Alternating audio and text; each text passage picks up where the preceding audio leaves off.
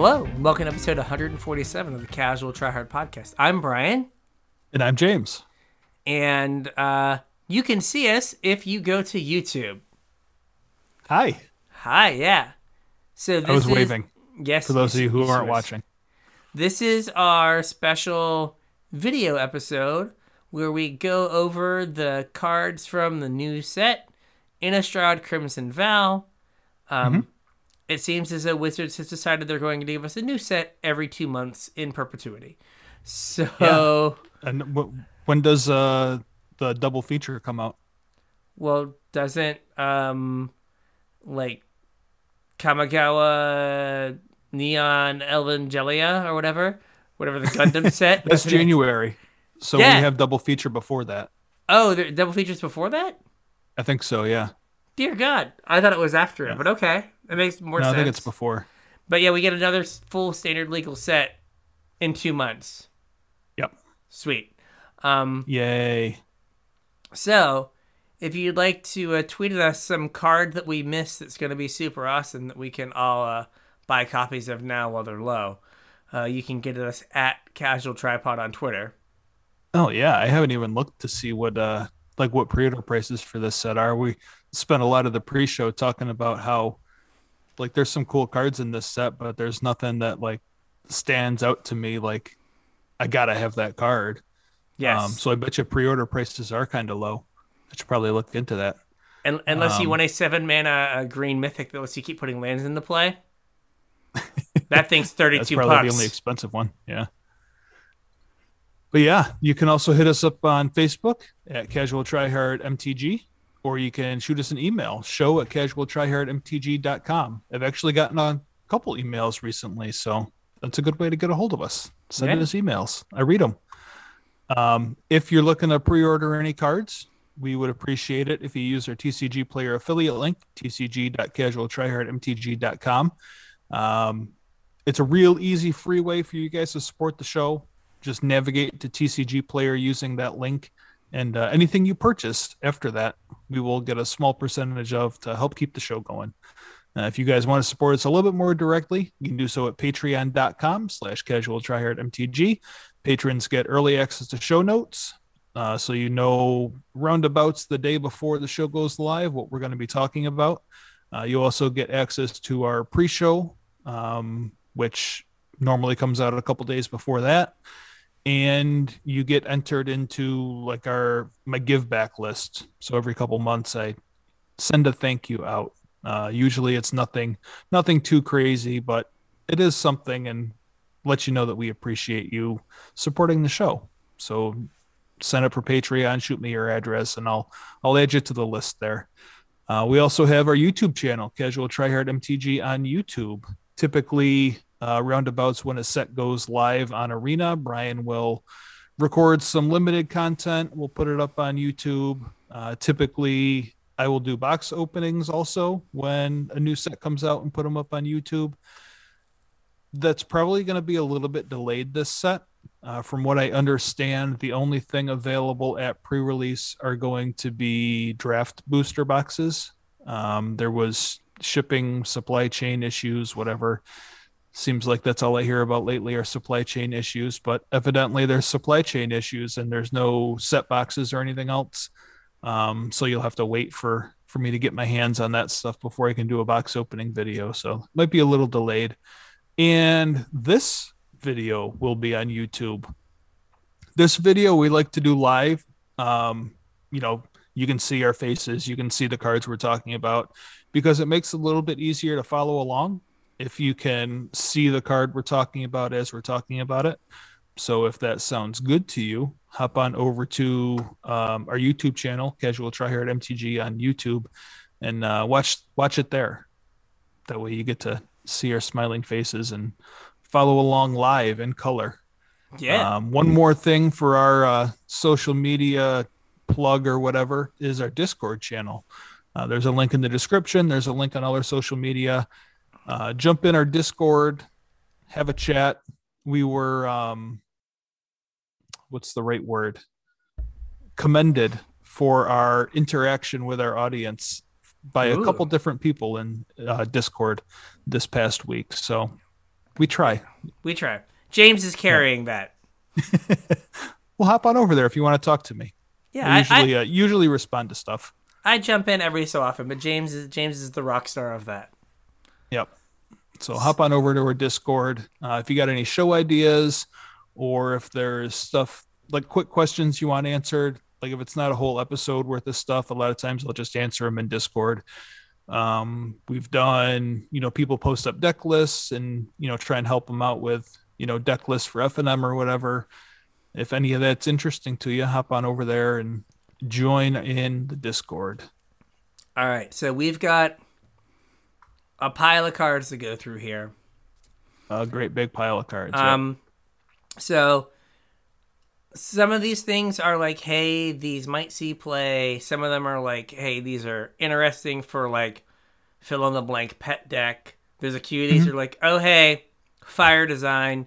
This is now the best version of this card, just in case you didn't realize it. So, you know, don't think all of these are like, oh, 100% like these are the best and brightest of, of the set. But there are some that are interesting and some that we're going to think we see play. So it's kind of a wide range.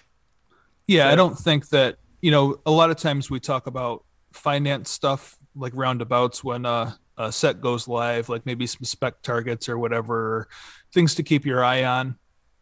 Um, this episode is not that. Like, don't think that every card that we're going to talk about today is gonna you know be undervalued and you can make money on, or that even you should pick up for decks. That's not really what this episode is for. We're just kind of talking about some interesting cards. Yeah, like, oh, ooh, let's, I would like to have that. Or that's interesting. Maybe it could do something in the future. So, Yeah. with that, we're going to start off in white. Maybe. We are. Did he, he did not change his slide. There we go. So we've got we got a fleeting spirit. It's a one and a white for a three one spirit, relevant creature type. You can pay a white and exile three cards from your graveyard to give fleeting spirit first strike till end of turn, and you can discard a card to flicker it. Yeah, exile it and then return it to the battlefield under its owner's control at the beginning of the next end step. So this is the latest in like a line of cards that do the same thing. We had the vampire from Ixalan, right? Where you Adanto's could Vanguard. discard a yeah, Danto Vanguard. You Well, can no, you- discard a card and No, you paid four life to give it into oh, that's right. That that one you paid four life. The one from Hallow AFR Blade. you discarded a card, right? Uh, Hallow Blade was, uh, Yeah, it was an AFR. It was, it was, it wasn't AFR. it was a core set before that. It's not standard legal right now. Seasoned Hallow Oh, Blade. okay. That's right. Yeah, discard a card, it gets indestructible. Yep. Yeah, this is somewhere on that same continuum. Like, it doesn't survive a wrath, but it does the same kind of thing to like point removal. It survives a wrath. Oh, beginning of the next end step. Okay, yeah, never mind. I thought it just flickered. No, yeah, so it kind of does all Sorry, it's a blink. It's not a flicker. Yeah. Um so it um it's similar, right? Yeah. So it, it does a lot of the same things but doesn't get the indestructible clause, which, you know, Mm-hmm. Has some downsides, right? You can't pile um auras on it. Mhm. Because if you if you uh you know, blink it, it uh or flicker it or whatever, it goes it they all fall off. Right. So like it, it has a little bit different play pattern, but it is like um, it also has some two-drop. upsides though. Like it triggers ETB effects. Like if you're playing a um, like in a Ajani's Pride Mate life gain deck, this will Oh. trigger your Soul Warden. Yeah, Um, this also triggers Thalia's, Thalia's Lieutenant and Champion of the Parish. it's not a human though. Oh yeah, I'm sorry, you're right. I was looking at the human in the picture. Yeah, Getting choked no, you're out. right. It's a it's a spirit. Yeah, getting choked out. Uh, yeah, Yeah, so I mean it it has some synergies, but I think that it's going to kind of play like just three one beater. Mhm. And it like it's just hard to kill. Mhm. So Is there anything that's worth discarding right now where this discard a card to do something could be an upside? hmm. Because this is just a free discard outlet. Yeah, I don't know. I don't know if there's there if there's anything. Do you have something in mind? Uh, no, I was just just a I mean, question. It- like I said, that, like when we talk about this stuff, it's just kind of interesting cards, Yeah. and I thought this was uh, templated interesting. Yeah, no, you could. I don't think there's anything that you really want to discard. Yeah. Um, to, to, uh, like for value. Mhm. I mean, there are flashback cards, so like you can discard stuff for air quotes free Right. That you could just like get the buyback later. So Mm-hmm. that's like one way to use it. But Yeah, no, I I mean, don't- you can also like hold priority and just like rip your hand apart. Yes. Just dump your entire hand. Uh I sadly then you if that's relevant sadly then anything, you but then you get enduranced and then it's all it's all for Yeah. naught. Whatever you were trying to do, shuffle it back in. Like, no. Yeah. My hand. My three one get there, buddy. Um but it also feeds itself, right? You get enough Yeah. cards in your graveyard, you can give it flying. first So, strike. first trick. God, reading's Yeah. so hard. It's fundamental, but so hard. That's all right. I, I read uh, this spirit is human after I read the card aloud. So We're giving we're giving the people the the accurate information they crave. yeah, Like, uh, this is a spirit that gains first strike. okay, there we go. Fleeting spirit gains first strike. Well, all the words on the card. Okay. Next step, hopefully a card. I since the next one I suggested. Hopefully I remember what it is. Yeah. So, voice of the blessed. It is white, white for a creature cleric spirit or spirit cleric, I should say. Uh, whenever you gain life, put a plus one plus one counter on voice of the blessed. So this is the Ajani's Mate text, but it's 2021 and it's a rare. So it also has, as long as voice of the blessed has four or more plus one plus one counters on it, it has flying and vigilance. So it So it's a becomes Serra Angel. a six six no, Serra Angel. Yeah, it's an archangel, right? Yeah, it's huge. And then if it has 10 or more counters on it, uh, it has an indestructible. You basically have won the game at that point. Uh, yeah, I can't imagine your opponent's still alive if this thing has ten counters on it. Yeah, like what, what, like, like terrible, like they're playing Bitter Blossom and just chumping it forever. Um, 20 turn, current, 20 turn clock, let's go. Uh, And it's a 2 2 to start with. So this is just a turbocharged to Ajani's Pride Raid. Yeah. right? This is, in, in the words of Saffron Olive, the "This is good in Soul Sisters" card for the set, and it's actually good in Soul Sisters. It is. So, like, I had, I think we mentioned on the podcast, I played like a mono white life gain deck from that, like from four standards ago, was just like my I need to get white spells cast deck. Um, and uh, like I played the bad one one. Uh, the the one on the white one one that does a Ajani's Pride mate. Like you just this is way better. This is way better than a Way Ajani's better. Pride mate. Yeah. So like if you are going to if you are trying to gain life, like this is the card that you want. And like we have Luminarch Veteran, um Innkeeper. Uh and now we have this and then the uh the green white legend that like scries. Yeah. Right, like we have the beginnings of like a green white life gain deck Yep. in standard. Now this is where This where card's also kind of cool with Ozolith. oh yeah, just like puts a bajillion counters on it if it somehow dies. Yeah, like well, I mean, say you've traded off a couple pride mates or whatever, like this thing just comes down and is indestructible. Oh yeah, here's my 12-12 flying vigilance indestructible. Yeah. Proceed. Yeah, Build your own interesting. Yeah.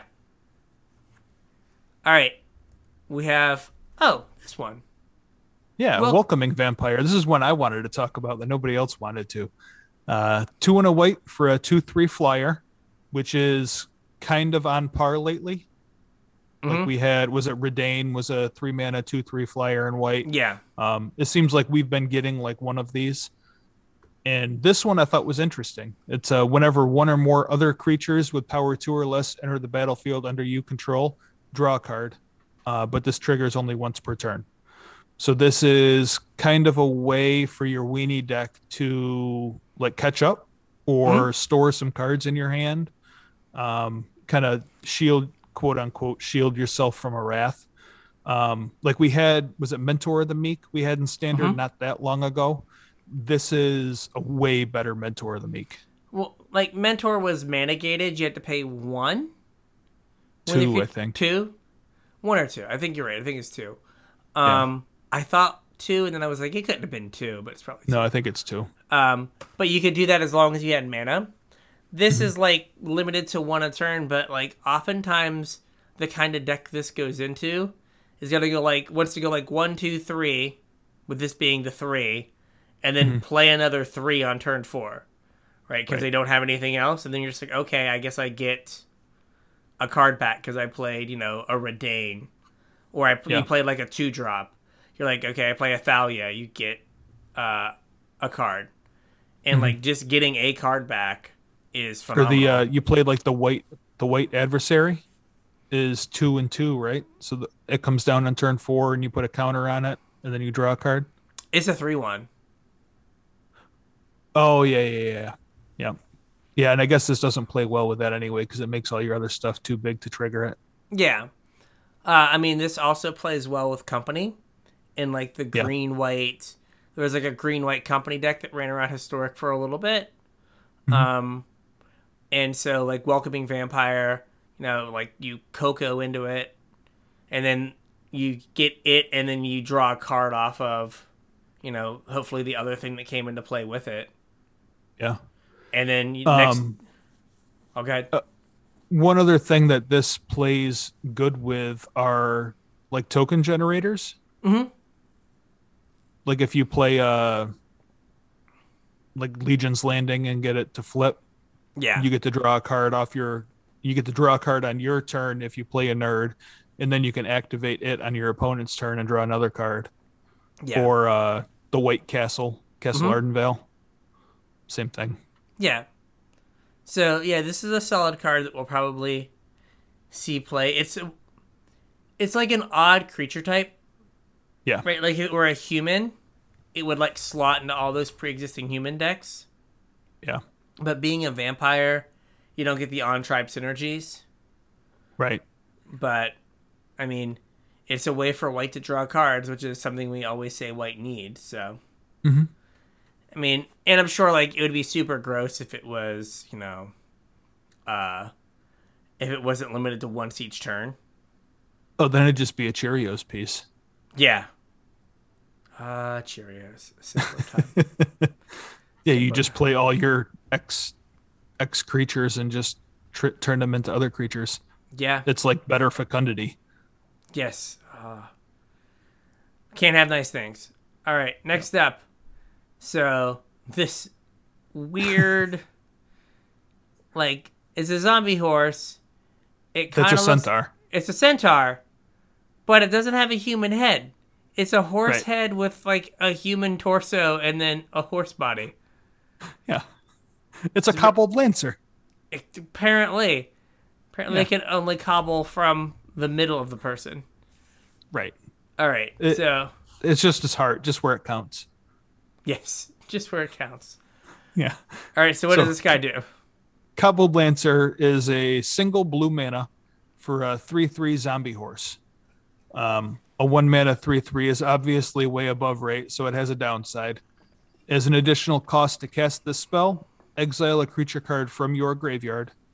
And then it has an activated ability that's 3 and a blue, exile Cobbled Lancer from your graveyard to draw a card.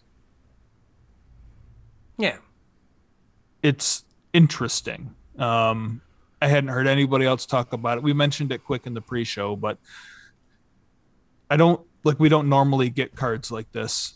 no, So I wanted to talk about it because of that.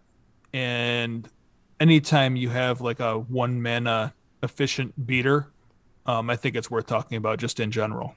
I don't know that we have all the pieces for like a mono blue poopers deck, but this could be, you know, a piece of that. It doesn't have evasion, but you know, just something that comes down ahead of curve and can apply some pressure is what that deck wants to do. Yeah. I mean, there's um, oh, what is that bad card? Uh, gosh, it's one blue mana. uh, you can like look at the top three cards of your library. You can put any number in your graveyard. Oh yeah, yeah, yeah. Right. Uh, I forget what it's called. For it's from uh, Kaldheim, but uh, right, you could use that to like fill your stock your graveyard to be able to cast this like early in the game. And there's also uh, a flying man in this set. Uh, that has disturbed and becomes plus one plus one and give creature flying. So right, Oh like, yeah. like if you milled that over, you could either be food for your cobbled lancer or pants for your cobbled lancer. Right. So yeah, there's you know there could be something, but like I guess like the the kind of the mono blue tempo decks, right? Like they're usually pretty spell heavy, which makes it And this doesn't want that. yeah. This wants you to play a bunch of creatures, because right, like if you could stick this and then you know, fading hope something, right? Play the Delver plan, but Mm-hmm. you know not being standard, not ne- and not never be able to flip your Delver. Uh, Yeah. Right, like that would be great. So like the last card we talked about some uh, Cheerios creatures with. Mhm. Like they kind of work with this guy too, right? I mean, you're down a card, which obviously isn't necessarily where you want to be, but if you play, you know, a zero mana that just dies, you can play this on turn one, a turn one three three. Yeah, Or I was thinking, um, I don't, I don't think this is you know quite modern power level, but you cycle a street wraith and this thing's live. Mm. The cycle of the street wraith is is interesting. I guess there's not another creature that does the street wraith thing. I guess the other zero mana cycler is Edge of Autumn. Yeah. But no, cycle mm-hmm. like cycle street wraith is, is cycle good way to street do it. wraith block your ragavan We broke it. We fixed all the problems. Let's go.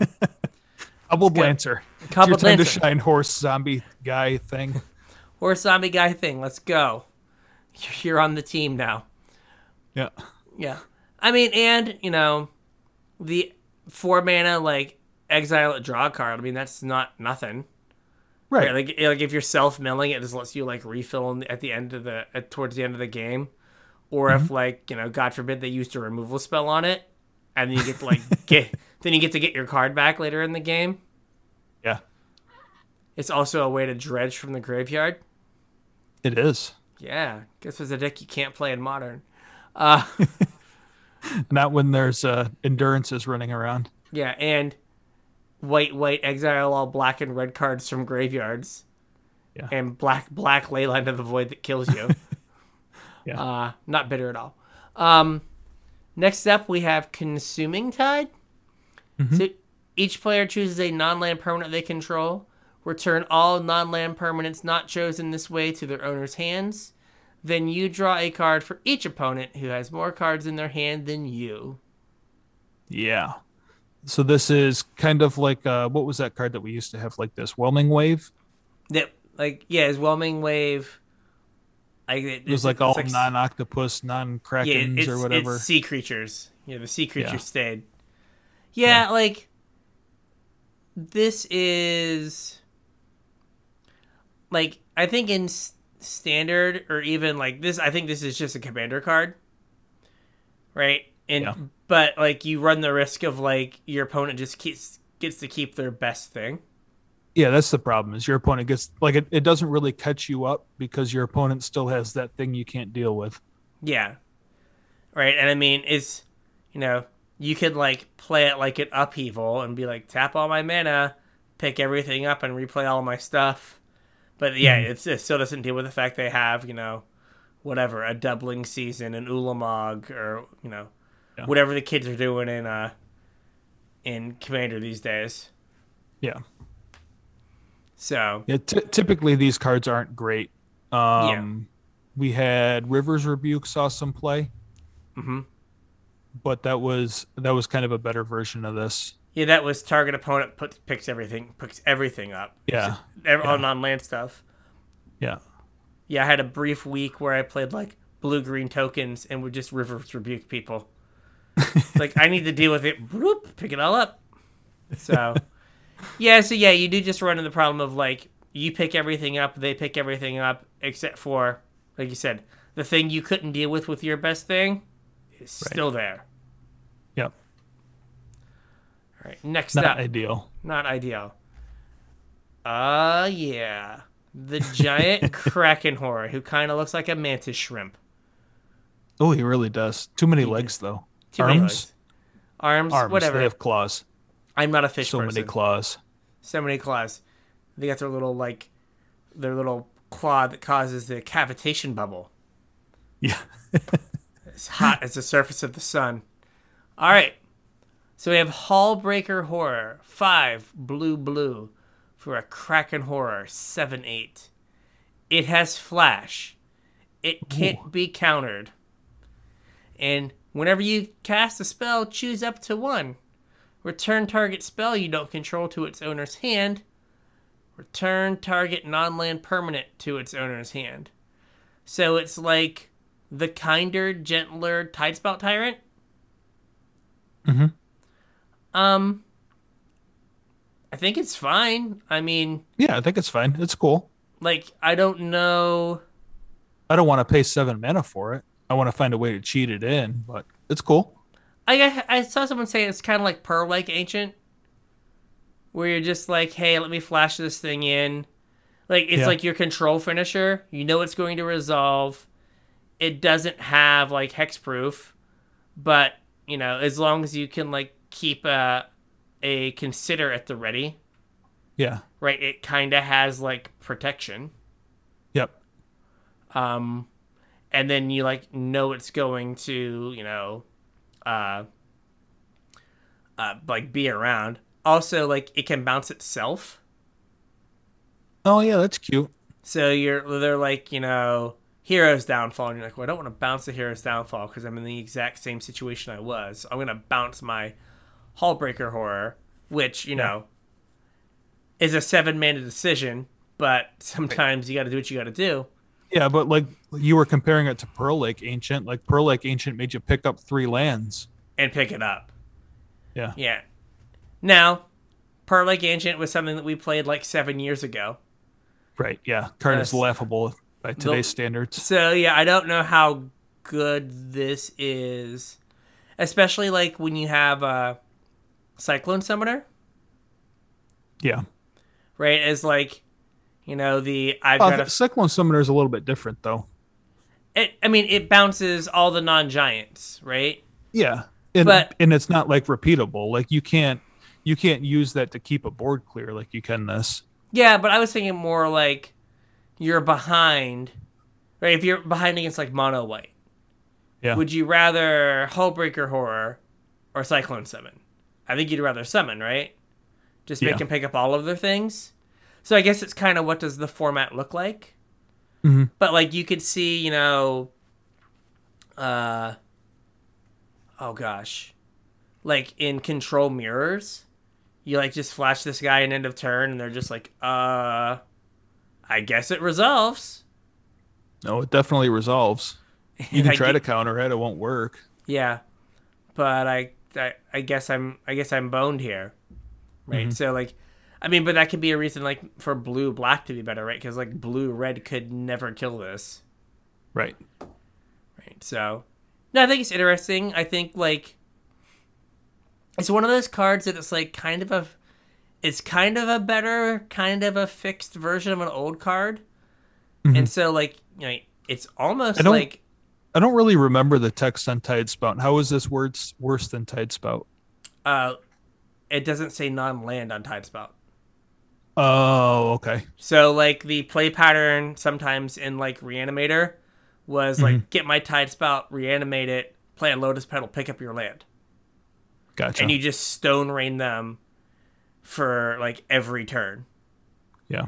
So the fact this is non land, you lose that like, you know, turn turn two, you never get to have more than one land play pattern.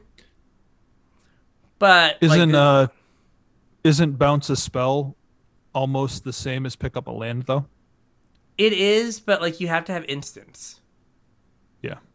right? Where, you know, where, uh, gosh, where like your lotus petals could be used to like pick, like you could like if they had two lands, you could be like lotus petal, pick one up, crack my petal, faithless you, Yeah. right? So, I mean, it's it's different. Like I could see this like this probably has a home in like sea sea creature EDH. There's a phrase I never thought I would say before. Well, what about in Modern Reanimator? Like, I, I know we just outlined all of the reasons why Modern Reanimator is not a good idea, but like that deck did exist for a brief period yeah. post Modern Horizons 2, and I know there's still people working on it. Mhm. Like, you could put this in your bin and use Persist on it. It's not legendary. Yeah, no, you could do that. I mean, but you could also Tidespout Tyrant too. Oh, that's true. Right. So I don't know. I think they're different. Uh because I mean, I'm sure there are definitely times where like you'd much rather have this and just like, you know, just keep bouncing a permanent they already have. Mhm. But I it, it's it's right, it's 2021 Magic where they're like we don't want you to bounce lands, that's not fun. Yeah. But it's like, well, that's what made that card really good was Yeah. the land portion of it. But like in standard, if like, you know, blue black control is a thing, right? You could see where you're just in a situation where you're like end of turn, Hullbreaker horror, and then you have a mana up for, you know, whatever instant Yeah. to protect it.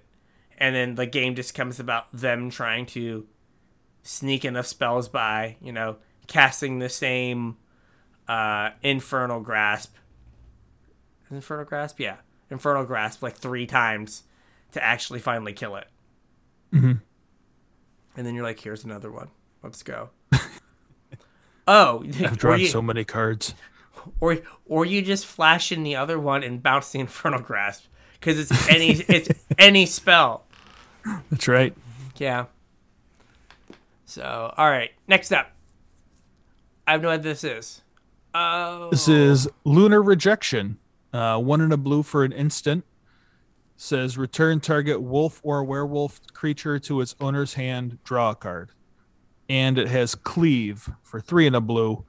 And cleave we talked about last week, and I'm not going to rehash the whole thing, but basically, if you pay its cleave cost, this becomes return target creature to its owner's hand, draw a card. So this is kind of like uh, Into the Roil or Blink of an Eye. Mhm. Kind of, sort of. kind of, sort of, like worse. Right. Um, like kind of a bonkers limited card. Yeah. Yes. Um, I don't know if it's good enough for standard. Like for like Blink of an Eye, Into the Roil are good because they like bounce anything on two mana, right. right? So now, like if Yeah, but this you don't have to pay extra to draw a card, so you can like, if you tag a pack or a pack master or whatever, uh pack leader or whatever, werewolf pack, leader, yeah, Yeah, like I was gonna say, like if you're playing, like it might be a sideboard card. Like if mono green stays a thing, like they play a couple wolves, right? They Yeah. play that, and they play um, uh the the what were, what, were, what was the weird mythic cycle from the last set? adversary, Adversary. They play the green adversary. yeah, Right, you just like they do that, then you stone rain them because you bounce one of their lands and draw a card. Mhm. Like that's that's okay. So, yeah, like this might be more of a sideboard card in, in constructed though. Well, this only ever hits creatures. Yes, it only ever hits creatures. Yeah, you said stone rain them. Yeah, because they turn their lands into wolves Oh, I gotcha. Yep, with yep, the yep. green with the green adversary. so you do I get gotcha. stone you because you, You wouldn't get target stone raid 'em. you wouldn't target the adversary. You would Right. target the land. Uh, yeah. So, yeah, but that's the only way. Like, so Yeah. like I could see it against like mono green, especially like the if the new cemetery cycle, Mhm. uh, if that card sees some play in that deck.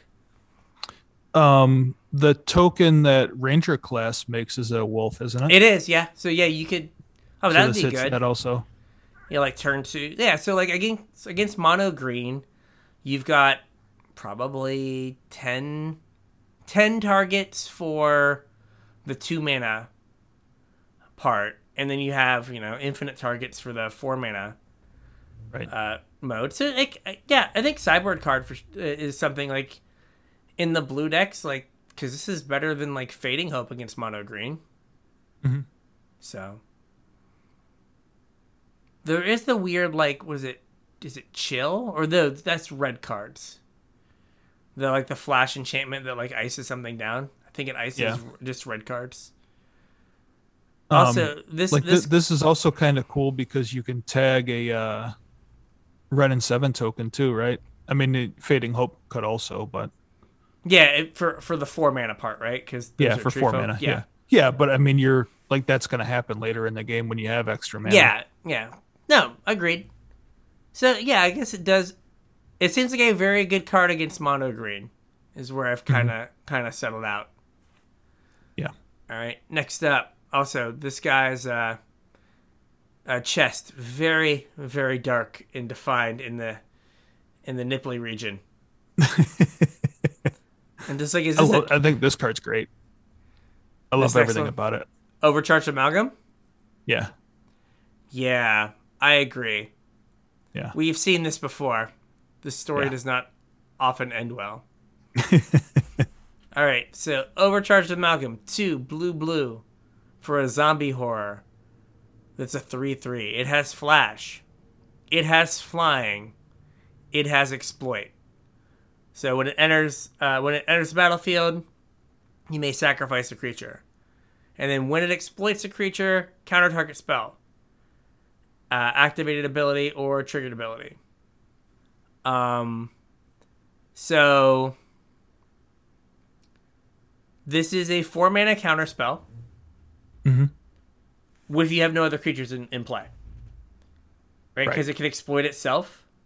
Mhm. If you have other creatures, it's just the frilled mystic, Right. right? Well, a better frilled biscuit mystic. Yeah, flying. flying. Um, yeah, the cards like kind of does whatever you want. Frilled Mystic didn't hit activated or triggered abilities. Though, No, it? no, this is this hits more stuff than a frilled mystic, Yeah. right? But like that play pattern of hold up your mana, and then like, okay, you played something, I will, you know, sack some like trash creature to counter it, Mhm. right? Uh, Well, let let's pick on uh, mono green again. Like your Mhm. opponent casts a Wrenn and Seven.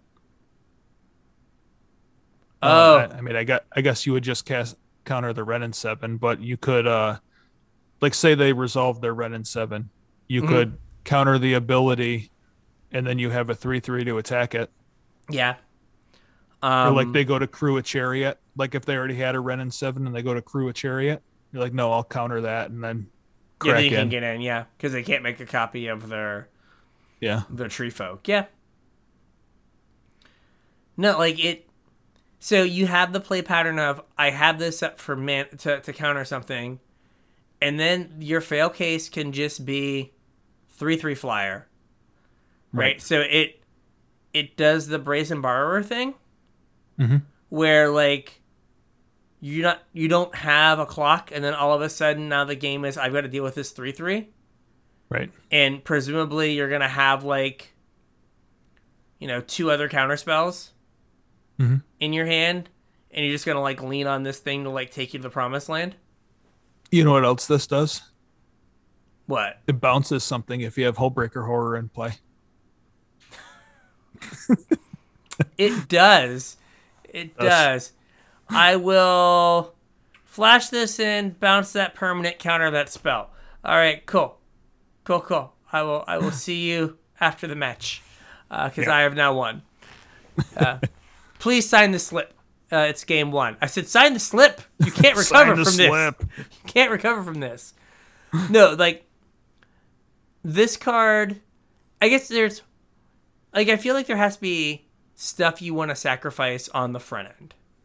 Right? You've got to Yeah. like you don't get to do just the pure like mono blue or blue green flash thing of like you know, you've got to put a little bit more work into it.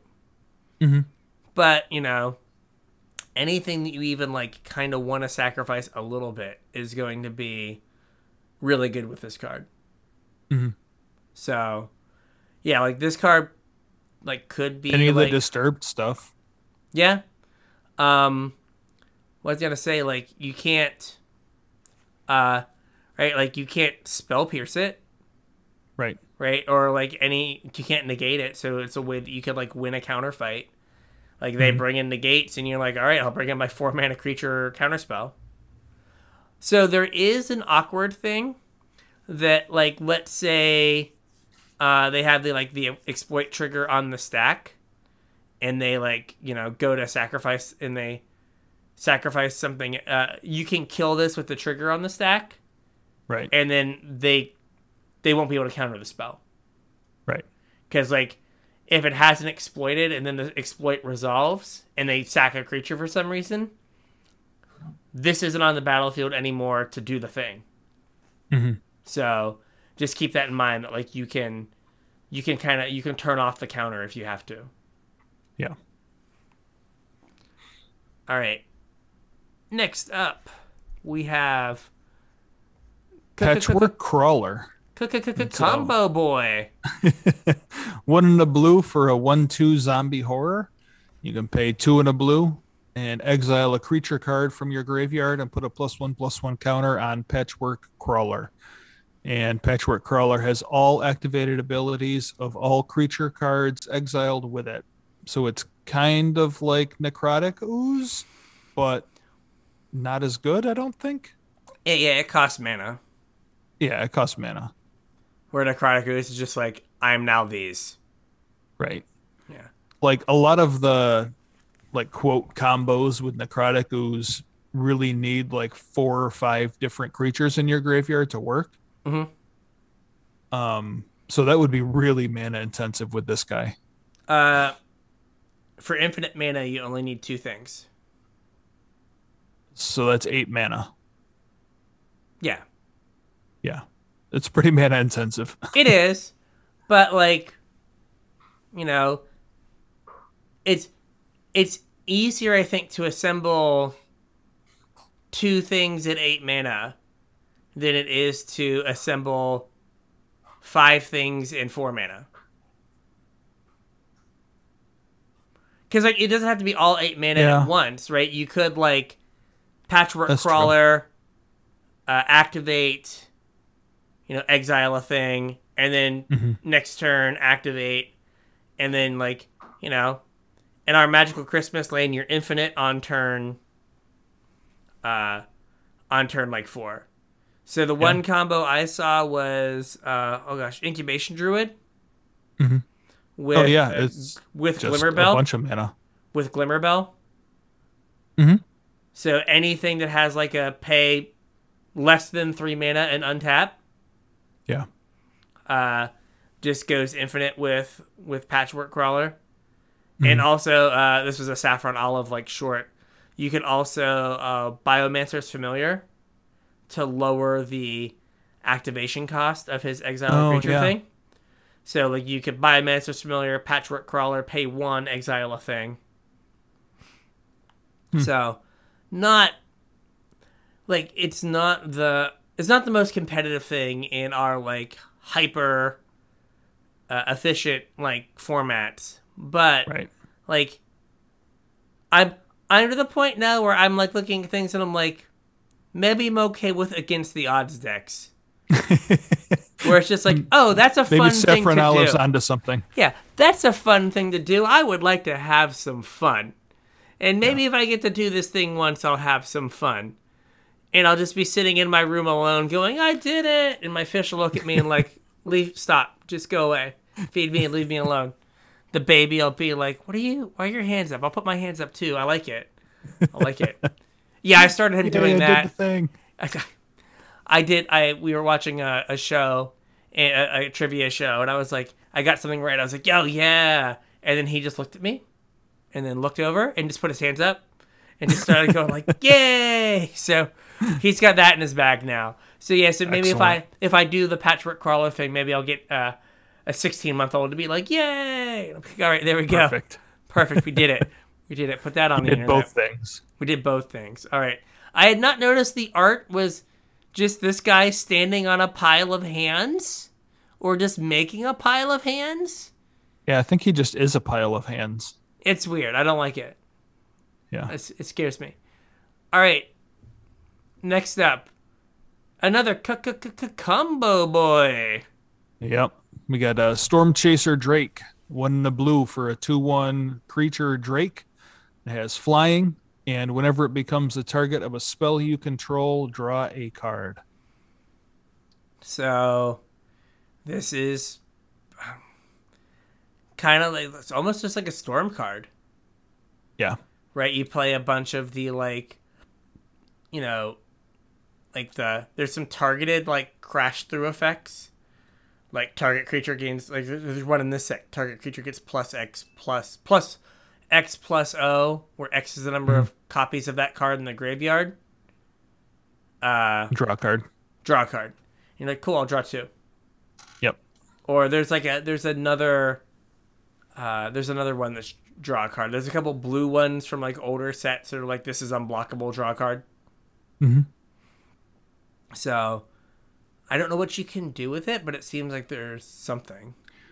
Yeah, it's um I mean it's another it's not another. It, it's a guy that's reasonable to put pants on Oh yeah. because you get paid back for your pants right away.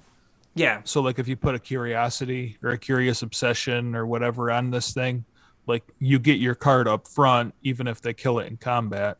And then you Oh. go to combat and maybe you get another card. I hadn't even put two and two together. It's um Kor Spirit Dancer. Um I mean it's part of Kor Spirit Dancer. Yeah, it's part of course, but it's like that same effect or Sram. Yeah. right? Like, like if you're right, it's worse in that it's it has to target it, Mhm. but it is the same kind of effect. Yeah, but it also has evasion and Yeah. Spirit Dancer and Sram don't have evasion. Yeah, like, so you could see like, you know, a there is a blue white auras deck, like in historic, right? And like you've just given it like an extra, uh, an extra uh, spirit dancer. effect. Yeah. Right? Like it's a worse one, but like I don't know, I'd rather have 12 of that effect even if Right. one of them is if two of them are A pluses and then one's like, you know, a B plus Yeah. or a B, like that's way better than not having the not having uh 9 through 12. Right. So yeah, no, this definitely will this definitely has a home somewhere. Yeah, that's cool. Yeah. I, I dig it.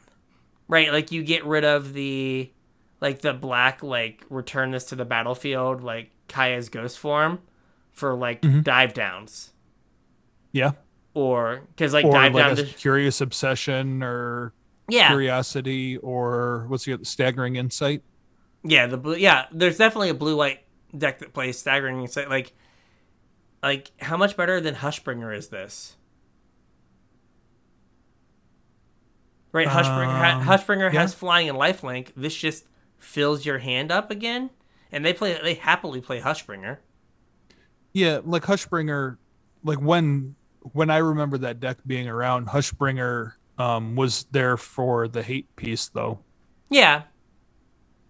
Yeah, but like I don't know if like if historic has any creatures that like ETB and do a thing or not many, yeah right? So no, this is this is interesting. This is more now that we talk about it, it's more interesting than I initially thought. Mm-hmm. I've learned It's cool. Yes.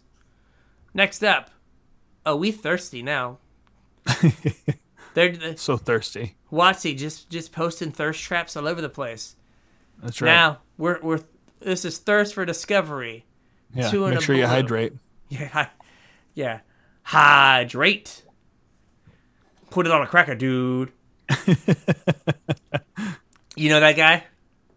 no There's this like Cajun cook that like he like cooks stuff and he's got this really thick accent and whenever he gets something he's like, but first we gotta hydrate and he like has a has a mini beer bong for like natty lights it like Oh. pulls pulls it out of his pocket and beer bongs a natty light and then like makes makes Cajun food Anyway, Okay.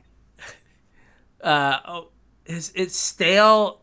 Stale something is like his, what he goes by. I forget what it is. Anyway, so thirst for discovery, two and a blue, instant. Draw three cards. Discard two cards unless you discard a basic land. All of these cards, okay, most of these cards have been playable. Mhm. Uh, what was thirst for? Was it thirst for meaning? Was the discarded Yeah, enchantment? I think so. like that wasn't standard playable but this is just discard a basic land like this Right. is Your standard deck has basic lands in it. yeah this is um like com- was it compulsive research was a sorcery discard a land right Mhm. um so like this is a little worse because it limits it to basic Right. but better because it's an instant yes. so like this feels like it's playable It's a instant speed cantrip for the Kraken. It is. We just we're just trying to bounce as many things as we can with the Kraken. Mister, eight mana's a lot of mana. Kraken for seven. Hold up thirst for discovery. Ten mana. Let's go. Let's go. No, I think this is this is good. Like, I guess the issue is like where does it fit in standard? Mhm. Right, like the Epiphany decks could play it, but they're already playing the the treasure thing, the like ramp. So I don't Yeah. know if they want that.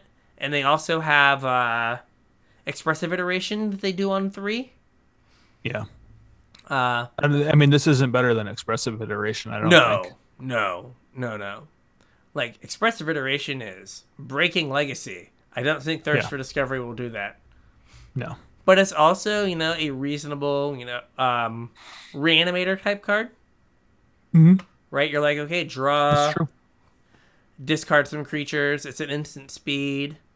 So again, like you know, and but like unlike the thirst for meaning, where you don't get to be up a card unless you discard an enchantment. Like if you just are like, I just need cards, right? Discarding a land's not a huge cost. Yeah.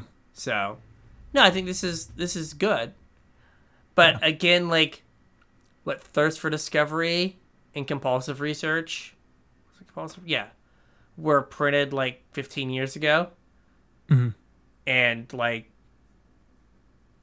those were different times, as we often bring up. so Player design. yeah. Next up, we're into black cards now. We are. This is one I added. All right. Uh, Arch Ghoul of Thraben. It's two and a black for a 3 2 zombie cleric. Whenever Arch Ghoul of Thraben or another zombie you control dies, look at the top card of your library. If it's a zombie card, you may reveal it and put it in your hand. If you don't put the card in your hand, you may put it into your graveyard. Do you know why I put this card on here? Why? For rally decks. So I was thinking the same thing. They printed like four cards that like go Yeah. into rally decks, and the problem is that they're all like three mana. Yeah. It's like, like they've. It's almost like just three mana value has become two green green. Where like, we can do anything, Anything we want. any wild amount of text if it costs three mana. Yep. So no, like for rally decks or anything where you're like, you know, mass, um, uh, like sacrificing things. Mm-hmm. Um, this is your like, like they printed two zombie sweeper protection uh, cards, Mhm. and this is one of your like, all right, I'm gonna go like one, two, three with my zombies. And Well, now, so I don't. Did you ever play like the actual rally deck back in standard? Um, no. So that deck played Sifter of Skulls. Do you remember that guy? Two. Th- it's a one green black two three or was it Catacomb Catacomb, Catacomb Sifter? Sifter. Yeah, And, and um, made a, because made it let guy. you sack things and scry. Yes. So this guy kind of fills that role. Like that card had been missing from the uh like the zombie rally decks in like Pioneer. And I think this fills that role. What was good about the Catacomb Sifter was you could like if a lot of times you would set up like a value rally and then use your value rally to set up your combo rally either right then or the next turn. And this guy does the same thing. You can, you know, use your board to find your rally. And then, you know, once you find your rally, you stop putting stuff in your bin and you just draw the rally and then go off. You know, Mhm. sack the rest of your board to, you know, fill keep filling your yard up and then cast your rally and do it all over again.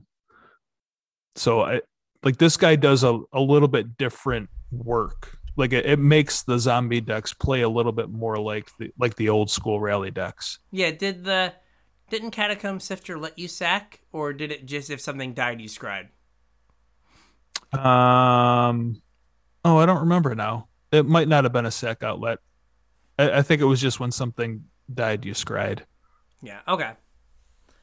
Yeah, same kind of thing. Like, but this this is kind of better than scry because you draw the card, but it does Or you put it in your graveyard. Yeah, but it limit it limits you to zombies. Right. So you're like, well, yeah, but I think those rally decks in like Pioneer and stuff were zombie decks anyway. yeah, we need we need rally. We do. We do. Like, let us have fun. Yep. All right. This card seems It's not okay, right? This next card seems ridiculous. Yeah. Um, so this is Blood Vial Purveyor. It is two black black, flample, flying trample, Mhm. for a five six. Whew, that's a that's a big flampler. Now, normally, this though th- those words are accompanied by a drawback that is like Mhm. You have to like sacrifice a creature or it punches you in the face for five, or your Right. opponent Like, can sacrifice cut off a- one of your toes every upkeep. Yeah. Your opponent can sacrifice a creature and tap the thing so it never attacks. What is the upside? Oh, whenever your or what is the downside? Whenever your opponent casts a spell, that player creates a blood token. Okay. Hmm. Okay. That's not a my my guy still gets to bash, right? It does. Oh, and when it bashes, uh, it gets plus one plus O for each blood token defending blood token defending player controls until the end of turn. They forgot to la- add that last part on, so they're eroding it. Yeah. Who, who does your proofreading reading? Multi million dollar company.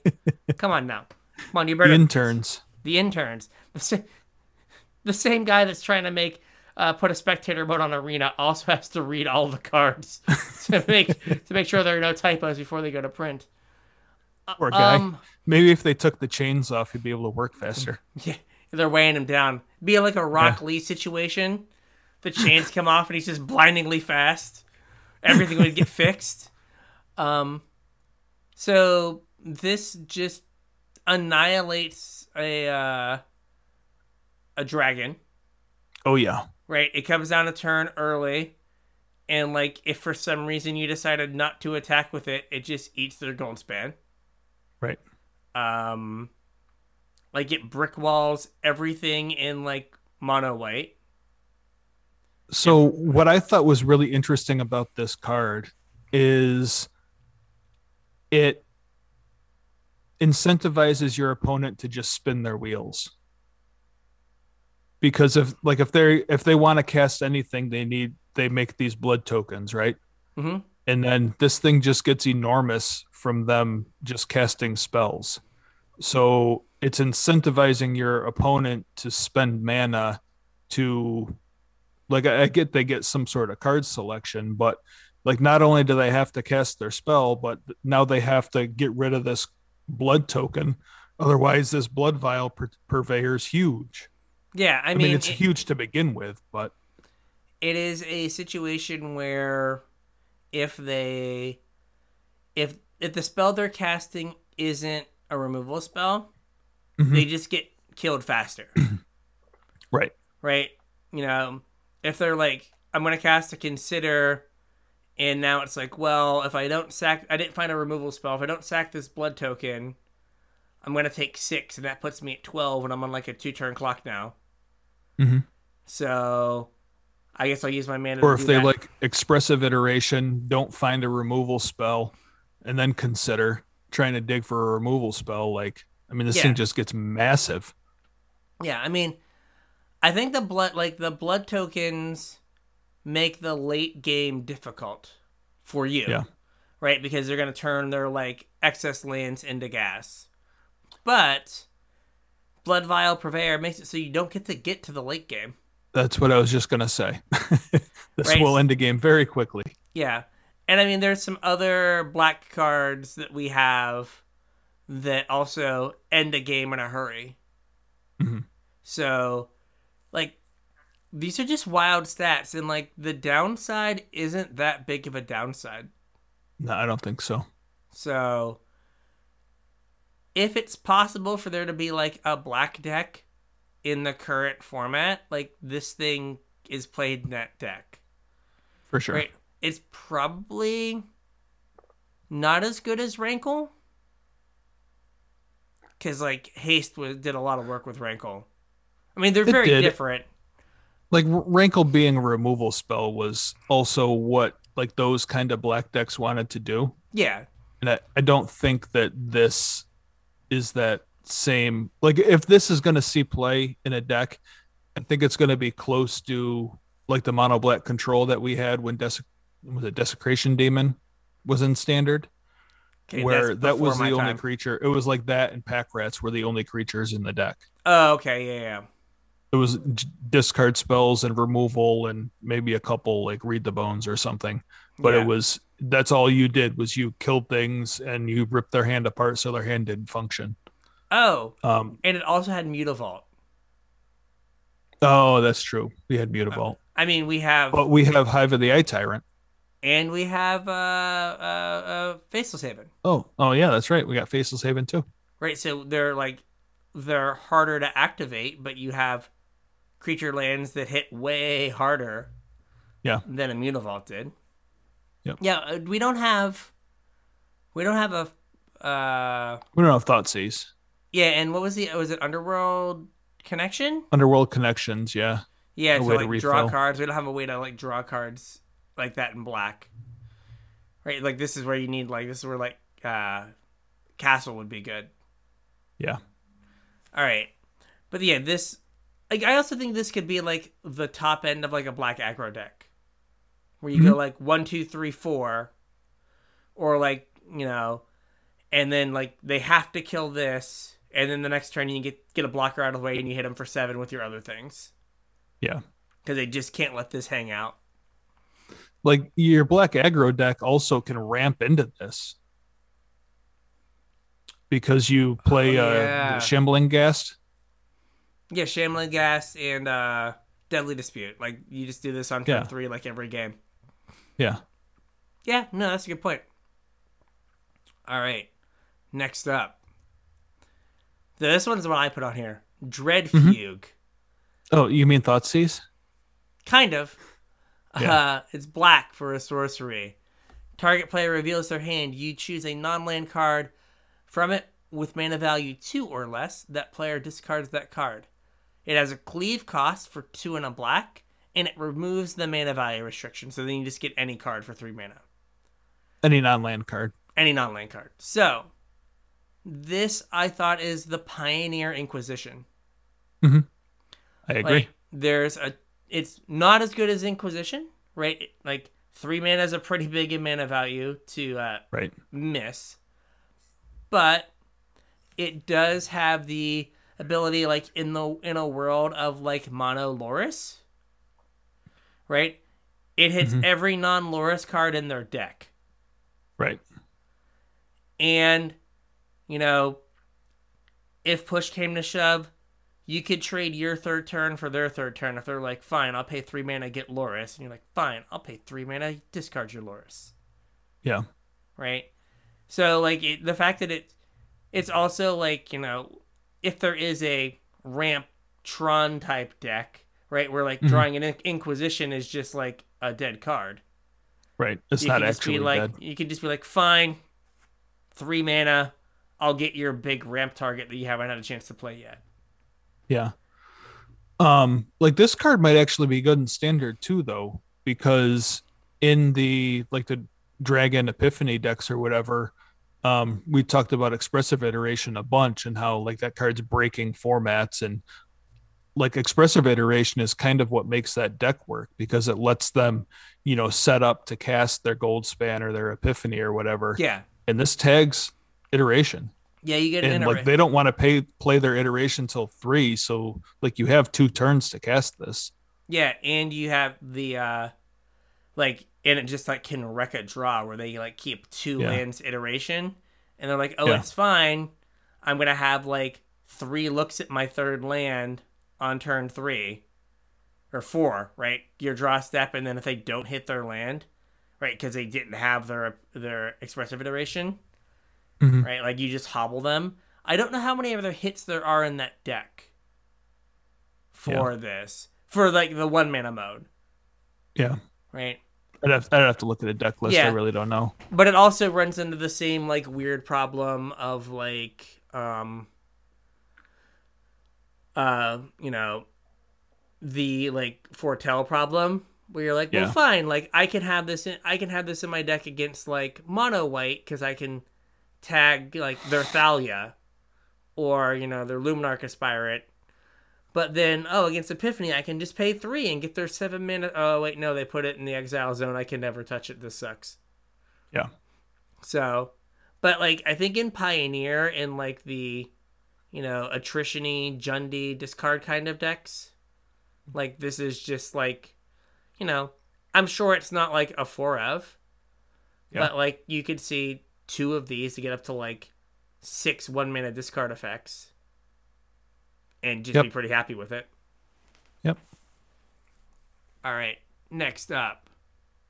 so this is one i put on here this is uh dying to serve it's a three mana do nothing enchantment you know two and a black for an enchantment that does nothing when it enters the battlefield Yay! But whenever you discard one or more cards, create a tap 2 2 black zombie creature token. This ability triggers once per turn.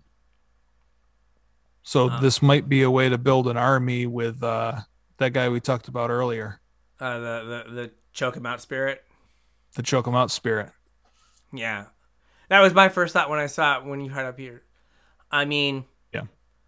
Like this we've had cycling too recently. Mhm. But like this screams like this is like a cycling payoff. Yeah. Oh yeah. But I don't know like but we we just had cycling in Ikoria I can't imagine them bringing it back so quickly. Yeah. and like you know time is condensed for me now like i don't remember how far like amonkhet and hour of devastation were from from my Korea? ikoria was it like three years No. Two years? was it two so i mean Yeah. We went from Ikoria or we went from um Amonkhet into the War of the Spark block. yeah and uh throne And then oh yeah yeah, and then yeah, so yeah about two years so like maybe they bring it back sooner because it's a it's a mechanic everyone likes because like i didn't feel like there was a ton of discard in this set. Like maybe i'm like wrong but i didn't feel like there was like a ton. But What do you think about um is there any anything we can do in historic with like the Rootwalla and hollow one? Hmm. Faithless looting.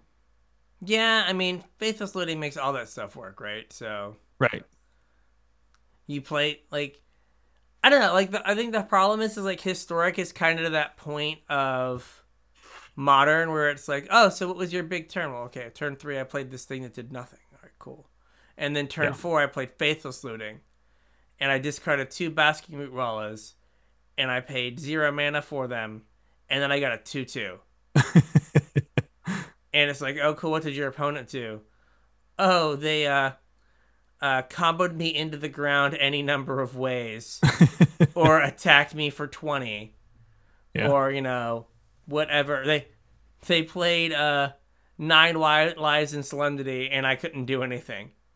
yeah So like, they activated their book any number of things. Yes, they booked me. Are people booking Yeah. people in historic? I don't know. I could get behind that. like, cool. Here, here's your uh, your uh, field of ruin check. Do you have one? Oh, nope. Concession time. Woohoo! Um, yeah. No, I don't know. Like, I don't think there's anything right now that like makes you makes you think like, oh yeah, this would be great. I mean, they did put like. oh, the you know what you can do with this? Uh oh. What can you do?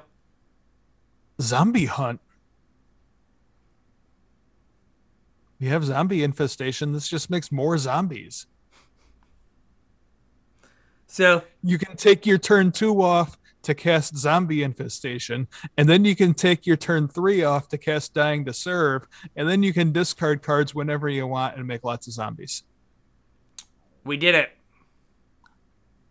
We did it. We're done. We're Yep. done. It's great. Yep, we All found right. the line. We, we So many zombies. So many zombies. You can discard two cards on your turn and make two zombies, and then you can discard two cards on your opponent's turn and make two zombies. For those of you who aren't watching the video, I changed the slide. All right, moving on So we have uh to an actual card. we have Graf Reaver, uh one in a black for a three three zombie warrior. Um it has exploit. Uh when it exploits a creature, destroy target planeswalker. So it's a two mana sorcery speed kill a planeswalker. Uh, two mana sorcery speed, like sacrifice your shambling ghast, put a neg one neg one counter on something, destroy your planeswalker. Yeah, that's pretty solid. Yeah. Now for the drawback. At the beginning of your upkeep, Graf de- uh, Reaver deals one damage to you. Now, Hmm. just for for the folks at home, quick math. Graf Reaver puts your opponent on a seven turn clock. He Right. puts you on a twenty turn clock. Seven less than twenty. So I think you're fine. Yeah. Um, like a curve of, you know, what's his name? Uh, uh, uh perished, perished champion, Or Champion of the perished. yeah, champion of the perished. Into this, attack you for two, then like play another zombie, hit you for five or six, Yeah. and then you're just like off tribe Bloodvial Purveyor. Go. Like take nine and you're good. Like Yep. I think this like holds together like a like makes a like black aggressive zombies deck a black aggressive zombies deck. Mhm. Right. Champion of the perished in this, and then any three drop zombie and you're attacking for six on turn three. Like there's not a like if you like got frisky and you went blue black, then you have like the pseudo lord that gives everything plus one, plus 0 Mhm. right? And you're just like, okay, turn three, take eight. Yeah. We have another, I mean, it's not zombie themed, but we have another like aggressive black creature too that uh slaughter specialist from the last Oh set. yeah, that make that gives them a, a nerd. Yeah, but it like makes it bigger whenever something dies. Yeah, yeah. Like with two, we have two, two mana three threes in black. Mhm. Yeah, no, you could just like just getting in there with like big undercosted things. Like I think this drawback is significantly less of a drawback Then giving them a token. than giving them a token. Yeah.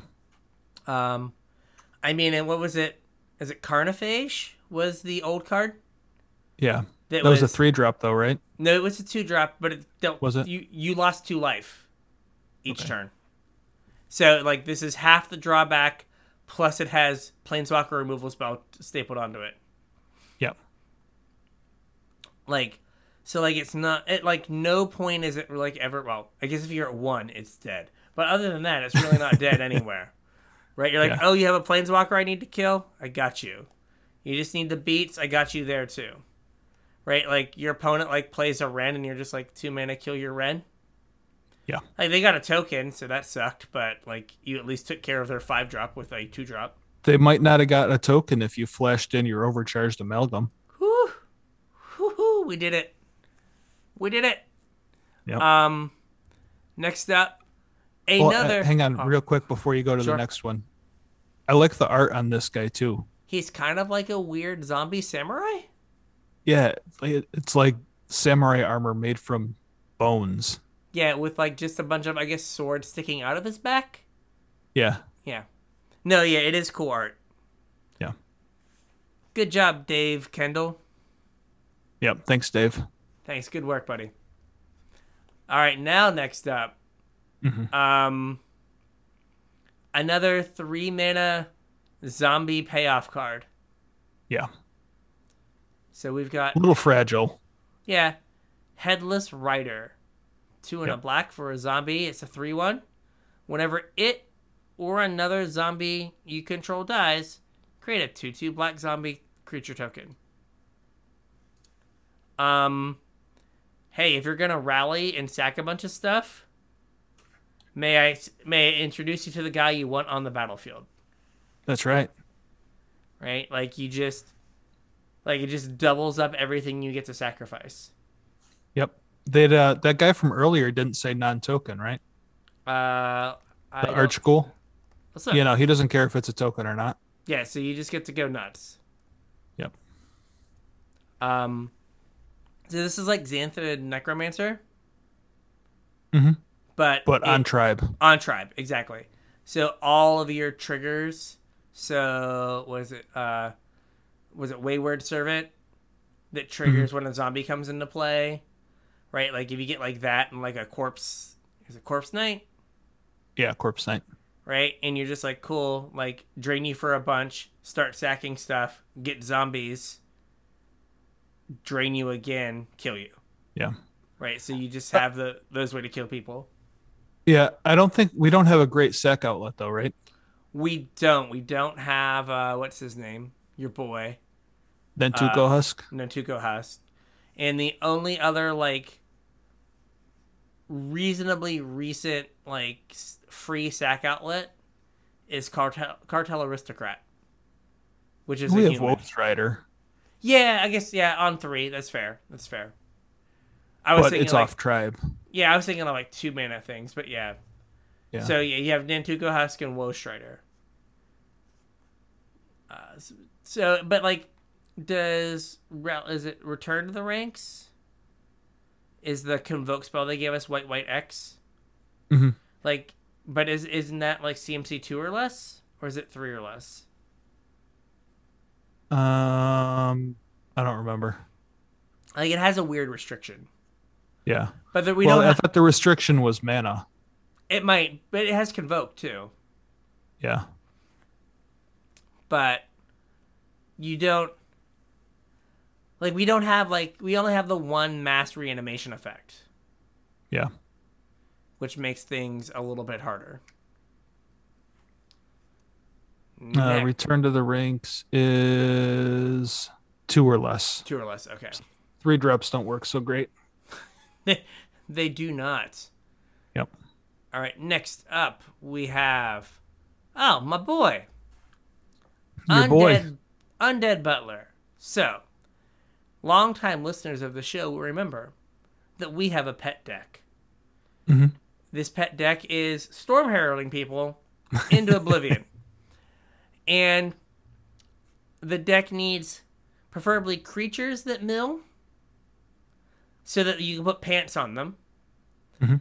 and ways to get back your storm herald if you mill it either by reanimating it or getting it back in your hand undead butler gives us both mill a thing to put pants on and a way to get back our uh our storm herald so this is one in the black for a zombie it's a one two when it enters a graveyard when it enters a battlefield sorry mill three cards so Perfect. in this spot before we often had Mire Triton, Mhm. which only milled two cards. It gave you a little bit of life. It had Death Touch. And only gave you two cards, right? So this gives you one extra card in your yard. Good times. And then when it dies, you can exile Undead Butler. When you do, return target creature card from your graveyard to your hand. So if you have milled your uh, Storm Herald, you have a way to get it back Mhm. So right, And if you- not, you, you have a way to get back your Stitcher supplier or whatever to keep going. Yeah. So like this guy, you know, you undead butler and then you demonic embrace, right? Mhm. Well, now you've got a four three flyer, right? So they've got to kill it. Mhm. And if you're and if you have a uh, a stormcaller in your graveyard or storm herald in your graveyard, you're gonna get that back. So you like Yep. put them in a bind where it's like, well, you can't just get bashed for four over and over. But you also can't kill this thing because you know you're going to take like 22. Yeah. So what do you do? Your move. So, like, for our pet, the uh, unofficial historic deck from six months ago of the Casual Tryhard podcast, this guy goes right in. Oh yeah. Also, you know, the unofficial uh, pioneer deck of some sort of zombie rally deck. This guy also fits in nicely. Yeah, that deck's getting full. It, it is. It is like Yeah. it gets to it gets to only be two colors because you don't need Satyr Wayfinder anymore, Right. Right? Because like, hey, Undead Butler, Mire, Triton, you do all the things, great. All right. So yeah, so if you want to know some fools and try to throw a bunch of pants on one guy all at once, here's here's the way to get there. So next up, uh, where, are red, where are red cards now? Yeah. We have a red card that starts with an A, so we're going to talk about it first. Uh, would you like to read this one? It hurts me. Yeah. It's uh, Alchemist Gambit. One red red for a sorcery. Take an extra turn after this one. During that turn, damage can't be prevented. At the beginning of that turn's end step, you lose the game. Exile Alchemist Gambit. Cleave. Four blue, blue, red.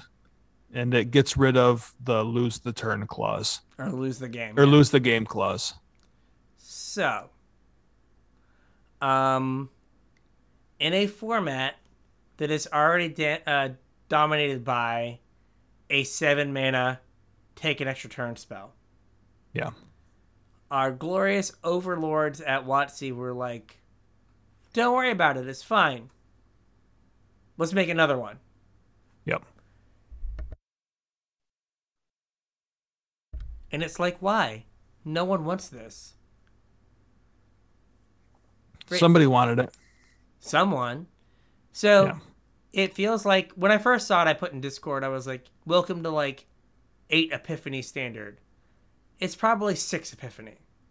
Yeah. Probably four Epiphanies and like two of this, just to give you like maybe even only five. But just to give you that like extra like touch of consistency. Mhm. And also like a lot of times those games came down to like you're tapped out and like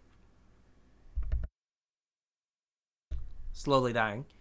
Uh, and they're like, okay, I can like make four birds and take two turns, but I can't quite do the last bit of damage. Or I need to like play a Goldspan dragon and get an extra whack in to kill you. Yeah. Like this lets you Goldspan and then take an extra turn. Right. Right? Like you get to like six lands on the battlefield, you can like epiphany, get two birds, Goldspan, attack for three, uh, attack for six, then just play this for the three mana mode Right. and get six more. Finish them off. Yeah. And you know, God forbid people like get all kinds of crazy and are like, you know what we're gonna do here? Play the overcharged amalgam, sack a bird, eat the lose the game trigger, Yeah. right? Like I mean, That- it's the same amount of mana, though. Wouldn't you just like? Well, if you if you went like, um, like if you got the six lands and you went like, dragon, get a treasure, that gets you a dragon attack plus three mana. So then you can gambit, take it Oh, a gotcha. turn immediately after, Yeah. and then, then you could you know attack for six again. You've dealt twelve damage. Your opponent hasn't been able to interact with you and then Yeah. you're like flashing overcharged amalgam, eat the trigger, Yeah. right? So, you know, but like if you had, This- oh, No, go ahead. Like if you had two epiphanies, like epiphany, epiphany, then dragon this and they're dead too.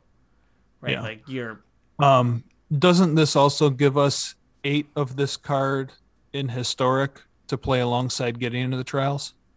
12, right? Are we up to twelve? I think there's the red white one that your creatures Yeah. get indestructible.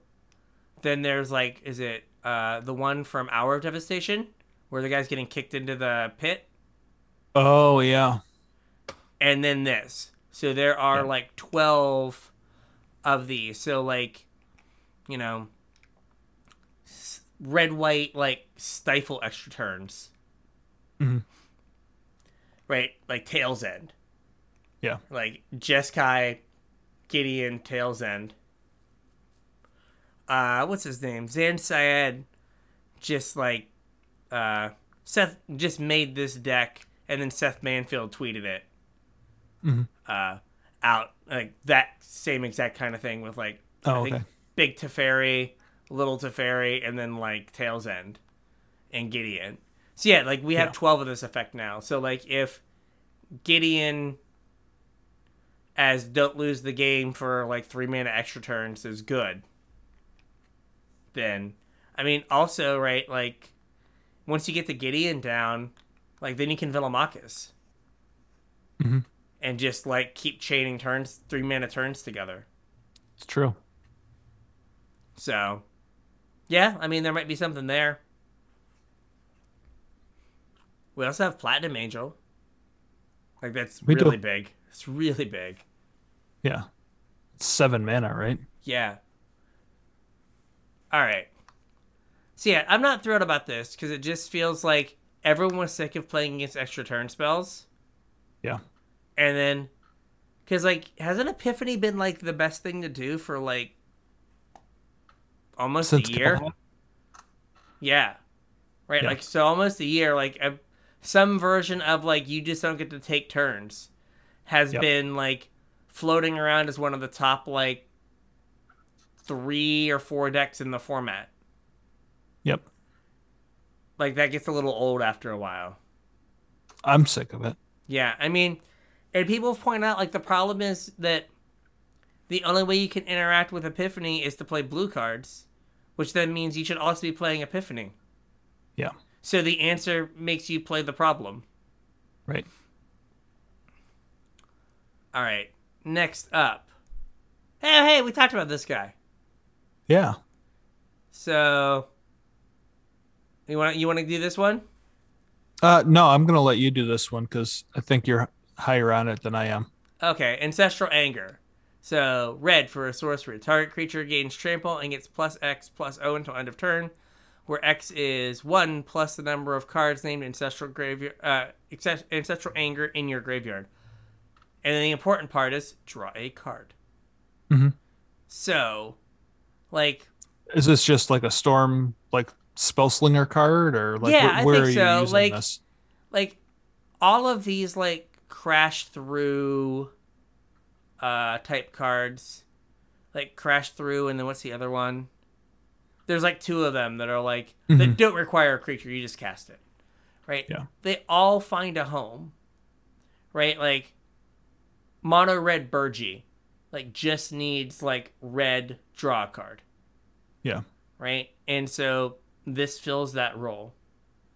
And you know, if you are, you know, some sort of like Kiln Fiend deck, okay, like just like Kiln Fiend and uh, what is it, Festival Crasher, Yeah. and you're just like, all right, boom, boom, boom, go, like draw a bunch of cards. So I think it's just more of like a mono red like storm kind of thing where you're like Burgie. gotcha.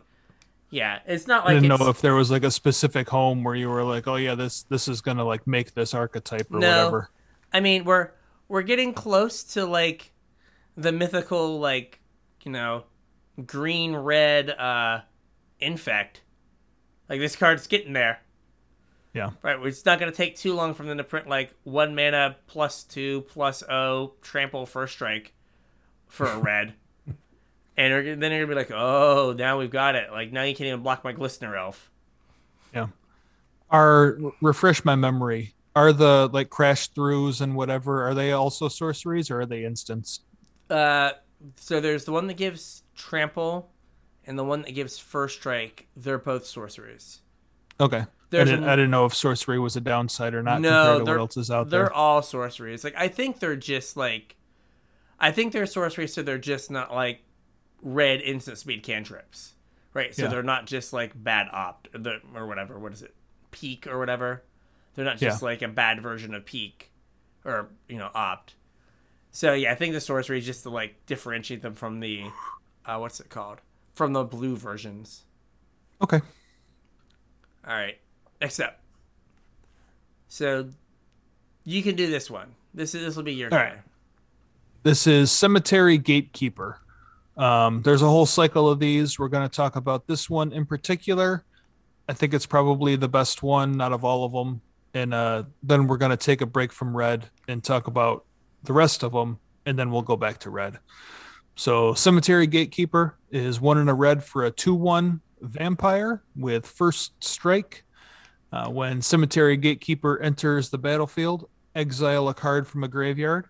Whenever a player plays a land or casts a spell, if it shares a card type with the exiled card, Cemetery Gatekeeper deals two damage to that player. So this is kind of like the adversary cycle from the last set. Um, it actually feels very similar, right? Wasn't one of the criticisms we had of the adversary cycle was that they probably could have just been rares? So I think we talked about it, but um, Maro. So after the double-sided card sets, those all had like five extra mythics because they had the double-sided cards, and then they announced that hey, going forward, we're gonna have five extra mythics. Mhm. So for both the adversary cycle and the gatekeeper cycle, it felt felt like the card file was done. Yeah.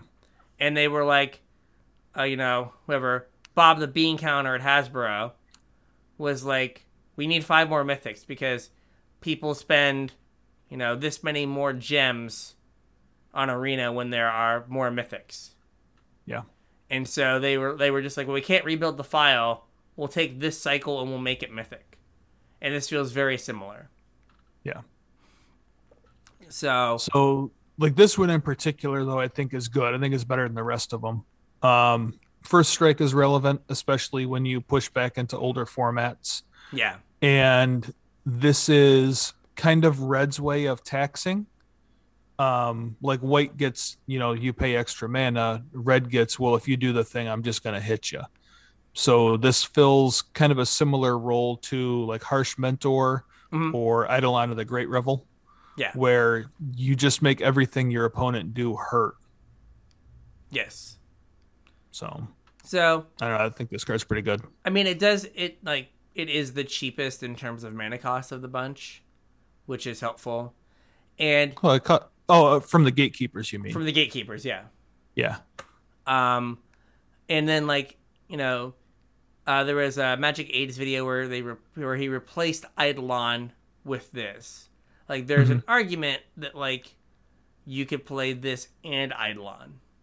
Yeah. I don't know, like if you're then cutting too much burn from the deck, but you know you can, uh, you could do something like that where you're able to kind of punish them like two ways, like have two of that effect in the deck.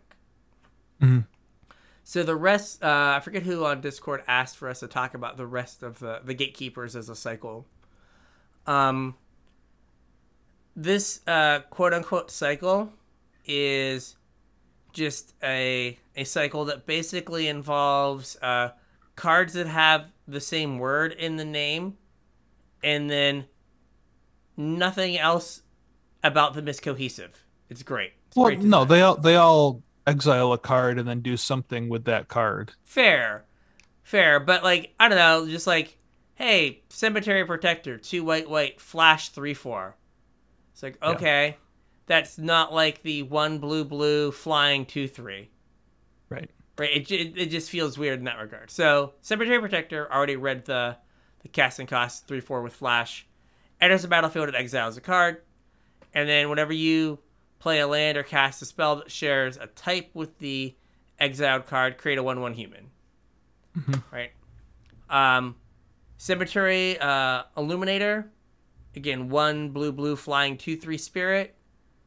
And when it enters or attacks, I don't know why the white one doesn't get the attack trigger, but when it enters think- or Well, Mhm. the red one didn't get an attack trigger either. yeah, like it just it, it just seems like random. Uh, Yeah.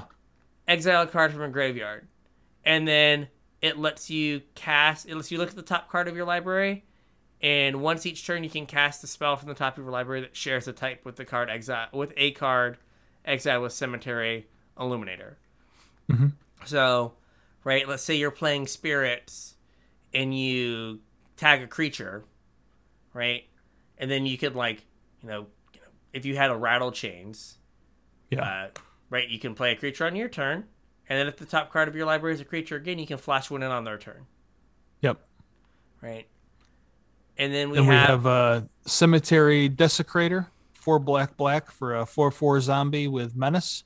And when cemetery desecrator enters a battlefield or dies, so this one's not on attack; it's when it dies. Um, exile another card from a graveyard, and when you do, choose one. Either remove X counters from a permanent, where X is the mana value of the exiled card, or uh, target creature an opponent controls gets neg X neg X till end of turn, where X is the mana value of the exiled card. So it's kind of what was a black Gearhulk? uh, Noxious Gearhulk. Noxious. It's kind of a noxious Gearhulk, Mhm. um, but it can tag two things instead of one. One on the way in, one on the way out. Well, it only on the way in. Oh, okay. Yeah, okay. I guess. Okay, I see. Yeah, Yeah. So, oh, it's so it's all one thing. Okay, the exile, whatever card you exile, then does okay.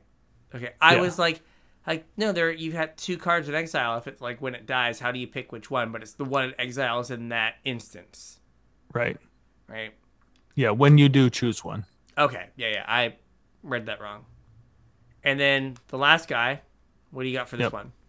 It's a cemetery prowler, one green green three four with vigilance, and when it enters the battlefield or attacks, exile a card from a graveyard. Spells you cast cost one less to cast for each card type they share with cards exiled with cemetery prowler. So, this one, That's odded, worded, odded. Yeah, that's odded. It's worded odd because it says for each card type. So if you Yeah. exile an artifact creature, hmm So then, like, you get creatures. your artifact creatures would cost two less. Mhm. Strange. um, which is dangerous. Yeah. Right? What was that? Uh, so after they got rid of Krark-Clan Ironworks, remember that like bad imprint card that you would just imprint Mm-hmm. Oh an yeah, artifact what on? was that? I forget what it's called. Yeah. Right? This is kind of that. Mhm. Right? Because like you could like sacrifice a Mishra's Bauble, play this, exile the Bauble. Now all your one man artifacts cost zero. Yeah. right? Uh, now uh, you can't like you can't get like two mana artifacts to zero unless they're artifact creatures. Right. But still, like a bunch of like zero cost two mana artifact creatures is nothing to like scoff at. Mhm. So like this could be with artifacts could be interesting. Could do something powerful. But just like, you know, in like a regular dumb green deck, right? The next one of these you play if you get a creature costs two. Right.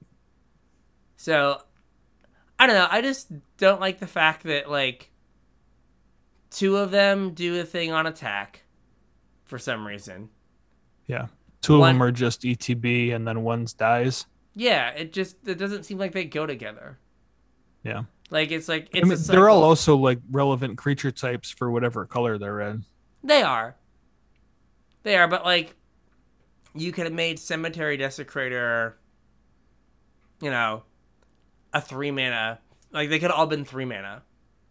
Yeah. Right, and like had that cohesion and they could all had like the and like the enters or attacks trigger.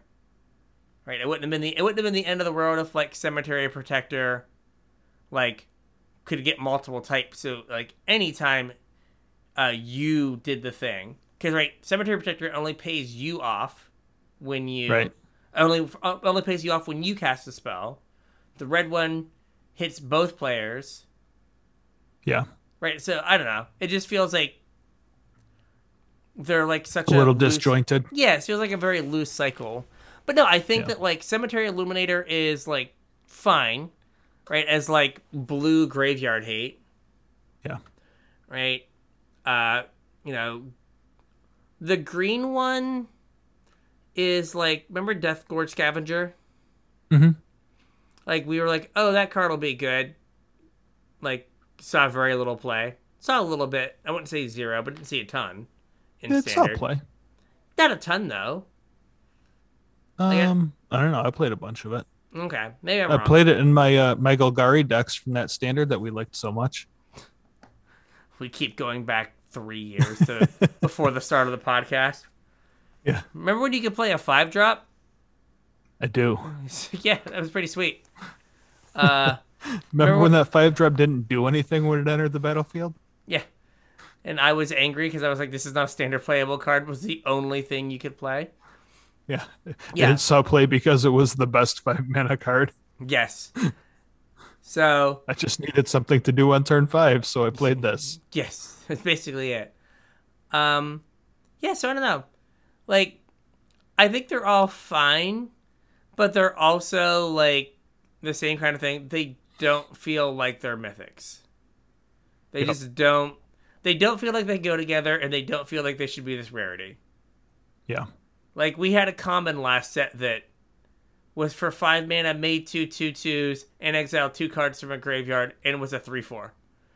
Yeah. Like that feels more mythical than like if those zombies were real zombies as opposed to decayed zombies. Like, does that make it a mythic? Like it feels pretty close to these. Yeah. So, all right. Well, we take a mana off of it. Let's be real. They make it two black black, and then it, it could be a mythic. all right. Hey, this guy. Hey, this guy. This one's me. This is uh, your reminder that we have a strictly better um, blazing volley. Yeah. So this is end the festivities. It's red for a sorcery. End the festivities deals one damage to each opponent and each creature and planeswalker they control. So blazing volley's been seeing play in legacy for a while, right? It just picks off one toughness creatures, but doesn't deal damage to an opponent or planeswalkers. Mhm. So this just has a little bit more does the same thing but more. Is Blazing Volley an instant? It's a sorcery. I looked. It's a sorcery. Okay. Yeah. So like your opponent like down ticks their Teferi. Right? And you're like, cool, I'll pick off your young pyromancer and your Teferi. Right. Or, or whatever, if those cards get played together anymore. I don't know. Right, but you, you Ragavan or Yeah, you I get your monkey or Yeah, I get your monkey in your uh what's it called? Your stupid uh uh Dragon's Rage Channeler. Yep. Brazen Borrower. Yeah, so any number of things. So this just is that like, you know, much like I was like, oh hey, like, you know, naturalize is no longer playable when we have like the the one that uh, also exiles a card from a graveyard. It Mhm. does the same thing. Like so this is just the hey, this is better than that other card now. Yep. This is Right. a good way to kill off a Thalia. Yeah. I should have moved all of my copies when they were a nickel. Now now nothing. Never have the chance. Never have the chance now it's done. Alright, next up. This is a Kessig Flamebreather. One in a red for a 1 3 human shaman. Whenever you cast a non creature spell, Kessig Flamebreather deals one damage to each, each opponent. So this is like Thermo Alchemist. It's just Mhm. another Thermo Alchemist. It's a little bit better than Thermo Alchemist because like this can attack and it has a power.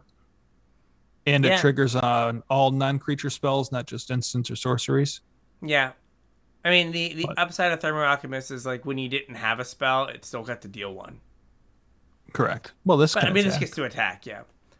But hey, my uh, pay a red, do a meaningless thing, draw card There you go. likes likes things like this. Yeah. You said we got 12 of that card now? Or 12 or yeah, 16. twelve of that card. 12 or 16. Because there's another one that, that targets. There's the one that gives first strike, the one that gives trample that are just sorceries. Yeah. Uh, and then I thought there was one that targeted that gave a target creature trample. Draw a card. Like how close is historic to having a like runaway steamkin Birgi uh is it first day of class Chatterstorm deck? I don't think Chatterstorm is in historic. I thought it was in the digital only jumpstart. Maybe. Uh, but we have Grape Shot. Oh yeah, I guess you could just kill that way too. That car, I've seen that deck. That deck, uh, I know Saffron Olive played it like six months ago. Mhm. Like we just we have just more of that now. Where uh, uh, memekin is what it gets called. Okay. Where you just like you're steam, you just steam can and then you just start drawing, like you just start playing all these like red cantrips, or you like Birgi, and then like on turn four you just can cast a ton of cards Yeah. and then grape shot. So yeah, like we that deck definitely exists. So but yeah, like your whole deck could almost like you could have 16 I think just like pay a red draw card, Yeah. which is all that deck wants to do. It's a lot of storm count. Yeah, it is. It is. That's, that's what it's about. Yep. All right. Next up, we have Hey, a four Mana Manaform four, four Hellkite. dragon. Yep, go ahead. Let it This rip. is a two red red for a four four dragon. Has flying, and whenever you cast a non creature spell, create an XX red dragon illusion creature token with flying and haste, where X is the amount of mana spent to cast that spell. Exile that token at the beginning of the next end step. Um, when this card was spoiled, I heard a lot of people talking about it in the Epiphany decks. Um, but I think this is just kind of win more in those decks, right? Like they don't. yeah, like why why do you need this? uh, Yeah, I don't think you do. Right? Like Um, and this card also like doesn't play well in the is it decks that are full of like counter spells because the t- the creatures only hang out till the end of the turn. yeah. So you're not gonna like counter a spell and then like you know crash in with your dragon because it won't be there. Yeah, like I don't know like where this fits. Um, term- I mean, it would be like in a big red deck, I guess. But big red decks, well, it's non-creature spells, so this would trigger off of like, you know, whatever planeswalker you were playing. Yeah, the like the there's the three mana Chandra, which we didn't even talk about, and then the the really bad red one from AFR. Yeah, I think that's like it. that's true. uh like it feels like the other four mana four four flying dragon at Mythic from the last set that like draws you cards Yeah, is probably better. yeah, probably. So yeah, I don't know. This just Like it, feels, do- it doesn't have haste. It doesn't do anything when it like enters a like if you cast this on turn four, that's it. It doesn't it doesn't do anything. yeah, and like the whole format is built around dealing four damage to things. Right. right? Like, there's like no way you untap with this thing if Yeah. like your opponent has built their deck in any semblance of a reasonable way. Yeah. And like, I'd seen people like comparing it to uh, oh gosh, uh, Shark Typhoon. Like, oh my god, it's a better Shark Typhoon. It's like how No, how it's not even close. it's like it's worse if the Shark Typhoon is resolved, and it's way worse when you have three mana. Right.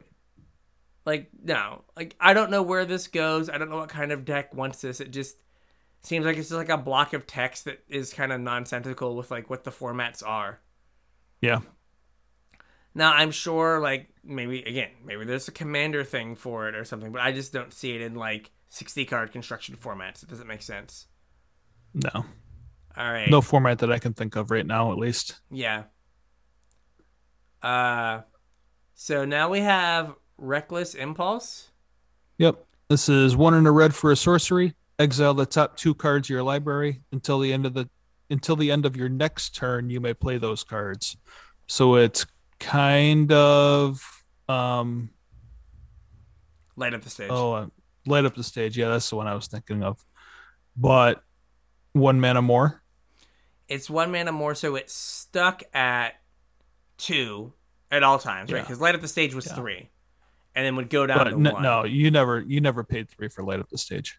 I mean, there were some there were some dark times, but for the most part, yeah.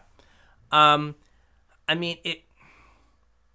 It kind of does. Um, what is it called? It's kind of expressive iteration, Yeah. right? Like because expressive iteration is two mana draw two, Yeah. Right? And you have to burn one right now, Right. right? This is two mana draw two, and you get to burn one now, and then you have one for next turn, right? So like even if like you hit two lands, right? If you go turn Mm-hmm. three reckless impulse and you hit two lands, okay, you play Yeah, a play one card. now and one next turn. Yeah, like you just hit your next two land drops, Yeah. right? And as long as like you've built your deck where you're not like full of like counter spells, right? Like it almost doesn't matter what you hit, right? You're Right. gonna play it like you're gonna effectively draw a card, right? So you either like you need things that are like you know proactive that you can just play and that have like low mana costs.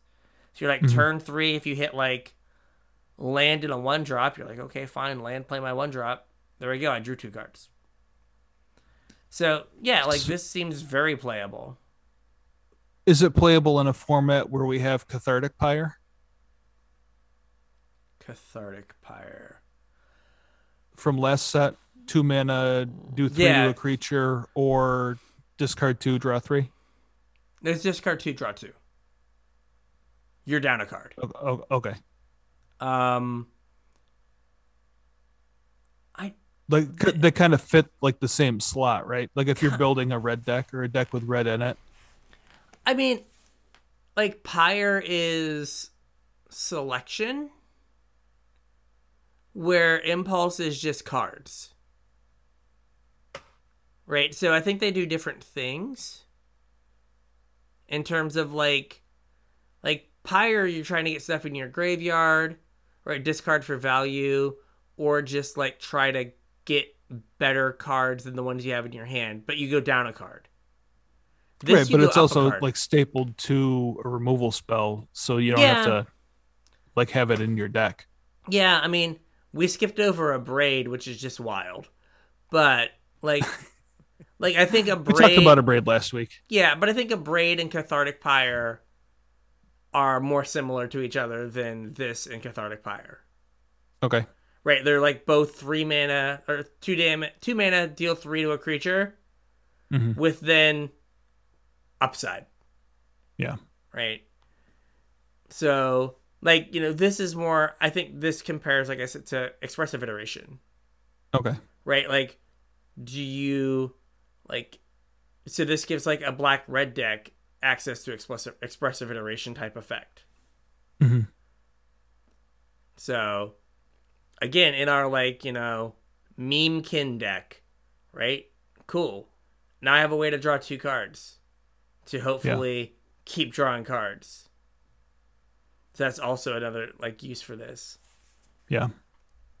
But yeah, I don't know. Like, the Cathartic Empire, Pyre comparison is interesting, where if you just, like, I just need to see the top two cards of my deck. Right? Like, I don't care. Like, these cards I have don't matter. I just need the top two cards. Pyre's probably better. Yeah. But on turn three, I think this is better. Right? For the, Yeah. the card. I, I the just card part meant like if you're from a deck construction purpose, like n- not from you know comparing face value face value. If you're building a deck and you have like a certain number of slots for something, would you want the flexibility of Pyre or would you want you know two cards from this? I mean, and I, I, don't think, know. I don't know what the answer is. I guess. Yeah, neither do I. But like it's interesting that they like at two mana right now and like in back to back sets we have like deal three discard and Mhm. draw. Deal three, blow up an artifact. Yeah. And then like two mana uh effectively draw two. Yeah. Right? Like that's a lot going on at the two mana slot hmm that are well different like they they do overlap a lot right like Yeah. could you i could definitely see like you know if you're gonna if you're like i don't think there are any four abrade decks. I'm guessing there's like i'll play like if you like want to play Abrade it might be like i'll play like two abrades and two pyres or like three and one. But like you just don't go like ham on the whole four. But like this So I just I just had kind of a wild thought if you want to go on a tangent for a quick second. all right hit me. Um we had mentioned earlier when we were talking about zombies how like twos and threes are getting clogged up and Yeah. how like you're running out of room for whatever deck you're trying to build. And then we just mentioned now about like the two drop slot getting clogged up and we've talked about um like fire design pushing pushing the games faster in modern and like older formats and stuff and like that comes through standard i wonder if they're trying to speed the games up for arena Oh, maybe, right? Like, like I, I wonder if they're just trying to design games that don't last past like seven or eight turns anymore I mean, that might or be make it. you want to concede after turn seven or eight Yeah, like, oh, they resolve their seven mana thing. I guess I die, yeah right? No, like that could definitely be it. Like, even um, they talk about on LR about the um, the fact that like in modern limited sets, if you don't do something on turn two, you're behind. yeah right? I mean, and think like there have definitely been limited formats where like I've just not drafted two drops, right right? It just hasn't mattered, right? And like all of these says like if you don't have a two, you're behind. Like the games are just faster, Mhm. and it's you know I've made the trick before. What's the easiest thing to do to make make a car more powerful? Cut a man off of it right right? And so what that does is, like you said, like now instead of playing two mana, uh, you know, two twos, we're playing one mana two ones all the time, right? We've made one mana spell, one mana cards way better than they've Yeah. ever been before. So like, so you're using your mana every turn, and you're putting your opponent under pressure every turn. So then the games can't last a long time, Mhm. right? Because you used to get like two turns off right like in limited. Now you don't. It's like okay, like they might go. You know, your your classic uh limited game of one, two, three, fourth are dead. Yeah. Right. And like I think more and more we're getting pushed to that. And it might be like, hey, like we make zero money when they play the draft games. We make our money when they're when they get their three losses or their seven wins.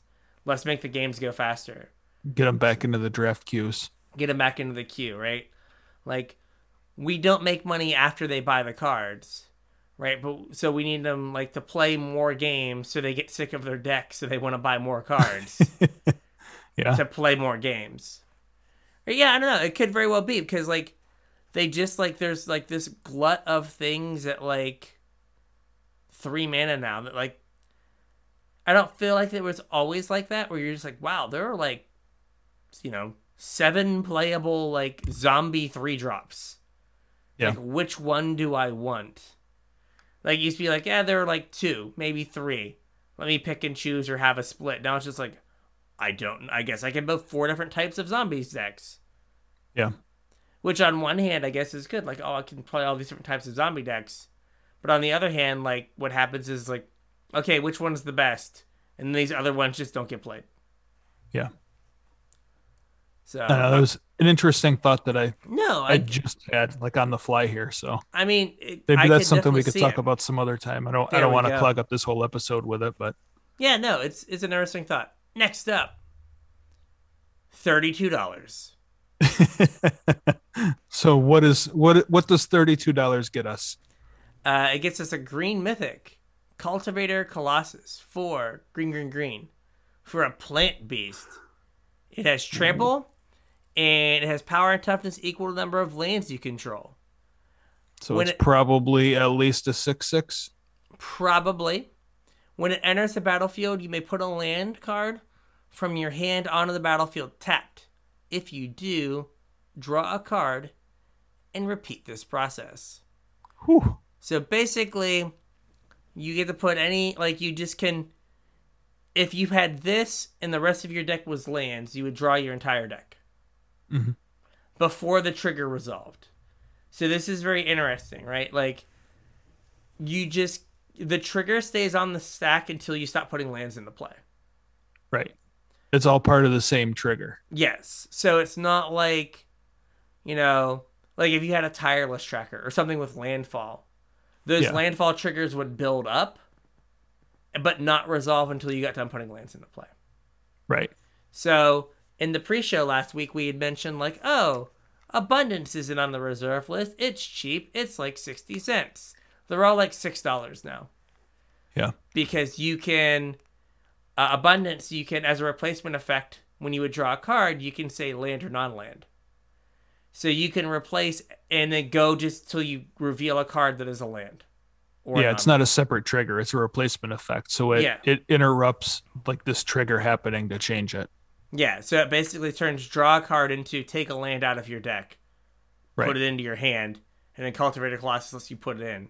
So in Commander, if you abundance and then this, you get to put every land in your deck onto the battlefield, Whew. Which is pretty Seems sweet. powerful. Yeah. Um that's why this card's $32. Like yeah. I don't So like we're in this weird space and we're just going to come back to like Alchemist Gambit and Epiphany. Right? Mhm. Like why am I going to do this at 7 mana? When I can just not let my opponent take a turn and and like have all my mana back? Yeah, I don't I don't think you're going to. Yeah, so like this card doesn't feel like it just like m- lines up with the standard format. Yeah. So Is um was natural order one of the banned cards in historic or one of the was. ones that didn't make it in? it was, yeah. yeah. Because this Which- would be pretty neat to get with a natural order. Yeah. I mean it's not better than Hoof. Well, I mean, it depends how many creatures you have in play, I guess. Fair. Yeah. I mean they go in different decks. They're doing different things. Yeah. But yeah. or like to like cheat into play. Like it'd be small, but it like it like ramps you and draws you a card. Right? Like, you know, uh what it like you like uh unmarked grave persist this guy. Yeah. And then all the lands you put all your lands into play, draw some cards, like it all it like if you have like two or three lands in in your hand, it's like almost a Griselbrand Mhm. right? Like it's That's just gonna true. refill you and get you a bunch of. Uh, it doesn't even matter if they kill it in response to the trigger, Right. Because you're still gonna draw cards and play lands until you run out of stuff. It's a neat card. Like, thankfully, remember Ulvenwald Hydra that Yeah. like didn't have trample. It had reach. Like it was just unplayable. It's like cool. You have a seven seven block with a one one. which is like, oh, great. Thanks. I'm glad I did all that work. Yeah, but this just feels. It feels way more powerful. But just Hydra lets you get like a specific land though. It's a Yeah. little bit of play It did. as a land tutor. Yeah, it was a land tutor. Like this is just like you know you have to have lands. Yeah. So, but no, like, uh, I don't know. This card seems like it could just be like a commander staple. Like, Yeah, I'm sure like it is. What commander people want to do. Yep. This goes in your in your green binder right next to uh the mana tripling guy. Oh yeah, Nick's field, Nyxbloom Ancient. Yeah. Yes, with the exact same mana cost. Yep. All right. Glorious Sunrise. I had no idea what the art was, but there we go. I guess it's Teferi and Chandra it's- and someone. Uh whoever that is. Is that Yeah. Katilda? yeah, I I thought it might be Katilda. Might be. Uh, so Glorious Sunrise, three green green for an enchantment. At the beginning of combat on your turn, choose one. Creatures you control get plus one plus one and gain trample until end of turn. Target lane lane. Target land gains. Tap add green green green until end of turn. Draw a card if you control a creature with power three or greater. You gain three life. So I put this on here because I know you said this wasn't the spec podcast, Okay. But I have no idea how much this costs. So if this costs like more than a quarter, don't do anything. Right. But this to me feels like a commander card. So there is, um oh gosh. There's a three mana green enchantment that draws you a card on your upkeep. If you have a Okay. creature with power, um I think four or greater. From Core 21, Yeah. Garruk something or other. Yeah. Uh, uh, there's a it's I forget the it's not Garruk something or there's something else or something very similar, right? This kind of feels like the same kind of thing, where and like that card was like a dollar as like an uncommon, right? So like this, you get the card right away, right? Because you play it on your pre-combat main phase and you get to draw your card right away Mhm. and it just lets you draw a card. So like I looked at it as like, oh, okay, so I get to keep you get to keep your hand full, and then you get a, a baby overrun Yeah. for when like it's it's clobbering time. And on some level, it costs three mana, right? Because if you play it on six, you play this, then your land that you have left over taps for three. So you get like Yeah. three mana back. So or four, I have you do the math. I mean, it, it also puts you like right at Ugin mana. Yeah. So like I just felt like, you know, we said that commander drives the prices of things. Like Yeah. this just seemed like everything like I'm playing a bunch of green creatures in commander once. Yeah, maybe. right? It's like like when you need it to be ramp, it ramps you. When you need it to like kill your opponent, it kills your opponent. When you need it to like draw you cards, it does that. And if for some reason you need life, it does that too. So it just kind of gives Yeah. you all that flexibility. Where like those other cards were three mana, but they did one thing. And you had to wait a whole turn cycle. Yeah. So, and then someone could Rexage you, and then you'd be sad. but this, you at least get to get to play it before you get Rexaged. Yeah. Maybe. So that was all. That is my like. If it's a quarter, maybe buy a couple, because it might not be a quarter. Yeah. Yeah, maybe. I mean, who knows? The, there's a the Splendid Reclamation Yeah, is reprinted in this set. It was Mm-hmm. in uh Eldritch Moon or Shadows over Innistrad or whatever. And that card was completely worthless while it was in standard and now it- or before the reprint was, you know, five or six bucks. yeah. for- I had some because I was like, it's a combo card. No, no, there was no combo nations with it. It did nothing. no. All right. Next up, I'll let you hit uh, uh flute boy here or flute girl. Flute Boy. This is a Howlpack Piper. Three and a green for a 2 2 human werewolf. This spell can't be countered. Uh, one and a green and tap it. You may put a creature card from your hand onto the battlefield. If it's a wolf or a werewolf, untap Howlpack Piper, activate only as a sorcery. And it's day bound. Um, the backside is Wildsong Howler. It's a 4 4 werewolf. When this creature enters the battlefield or transforms into Wildsong Howler, look at the top six cards of your library. You may reveal a creature card from among them and put it in your hand. Put the rest on the bottom of your library in any order.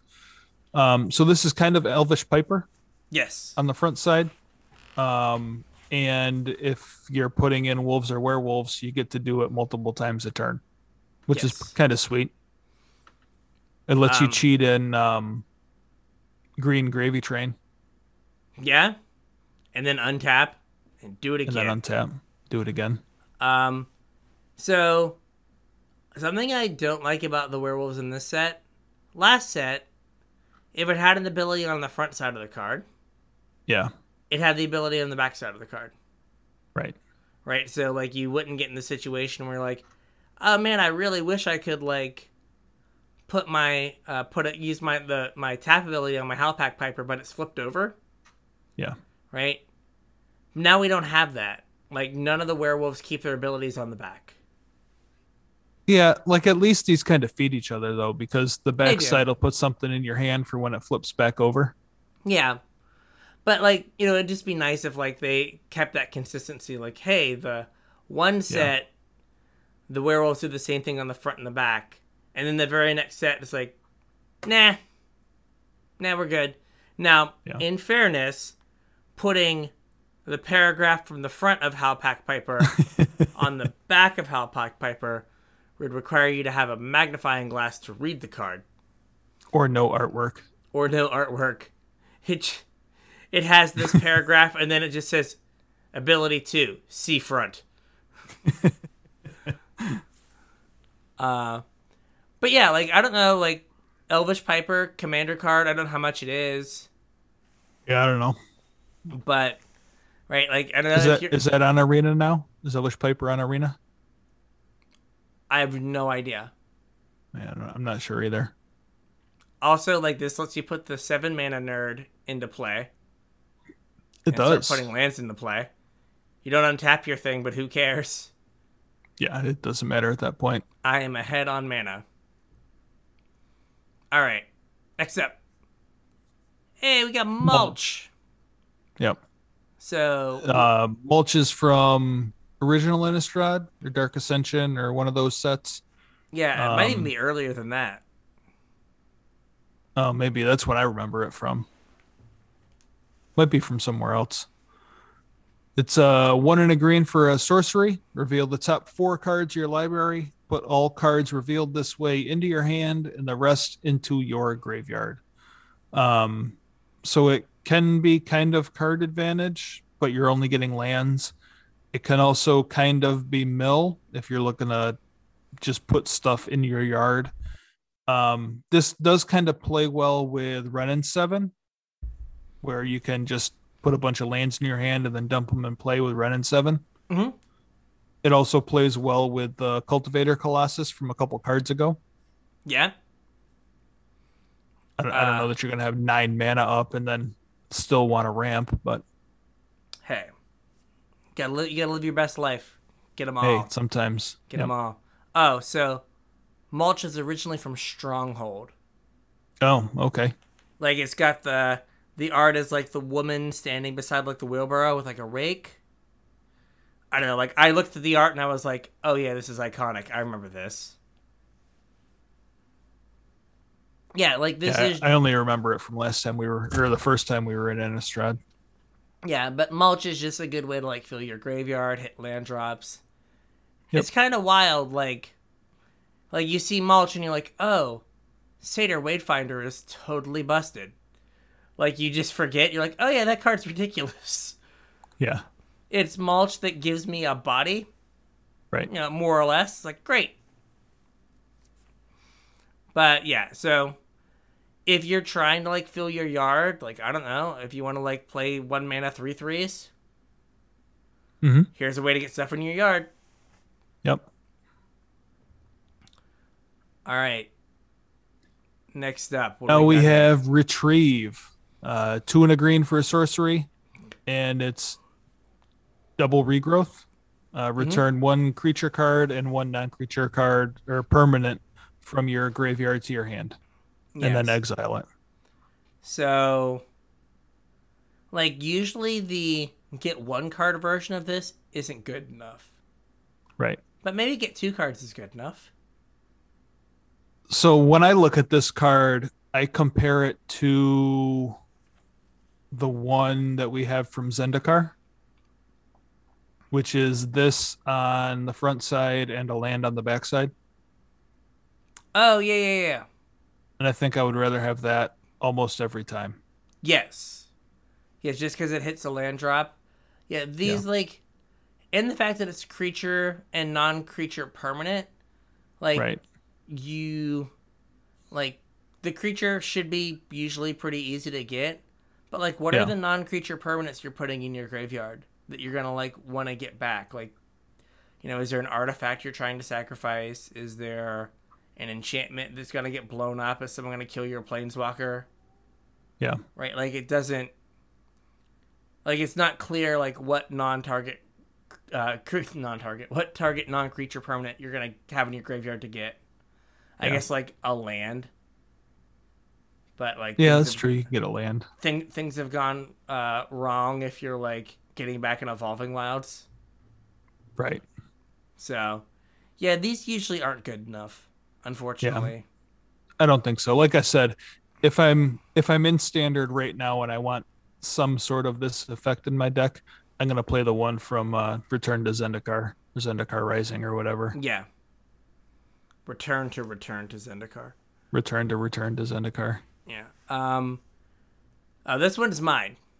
Yeah, I don't know. I don't know why you put this guy here. So Oh.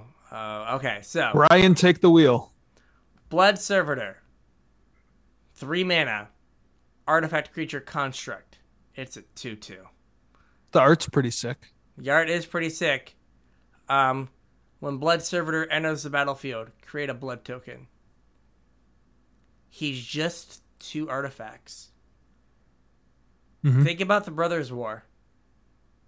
This coming Oh, up. I forgot that's coming up. They're gonna be they're gonna be all about artifacts, and we've seen in modern and uh, that like just decks that like put pieces of cardboard, let them be real or tokeny cardboard onto the battlefield, just matter Okay. right? Like, you know, if Urza ever got reasonable again, this is just two blue mana for your Urza, Yeah. right? So, like, I just looked at it more as this card in and of itself is not powerful. I'm under no illusions. But Yeah.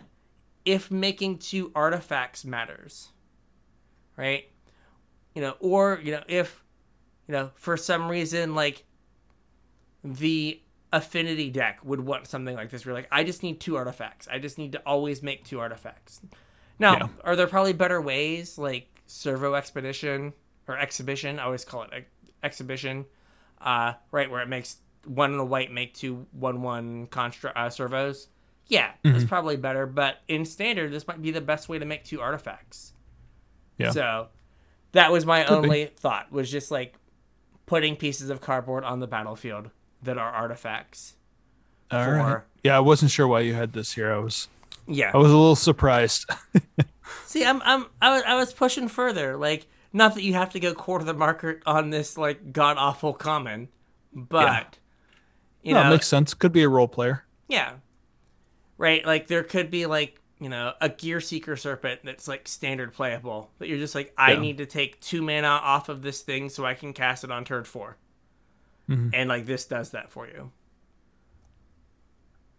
All right, this card is weird and creepy. This card is super weird. All right, We, we got a Dollhouse of Horrors.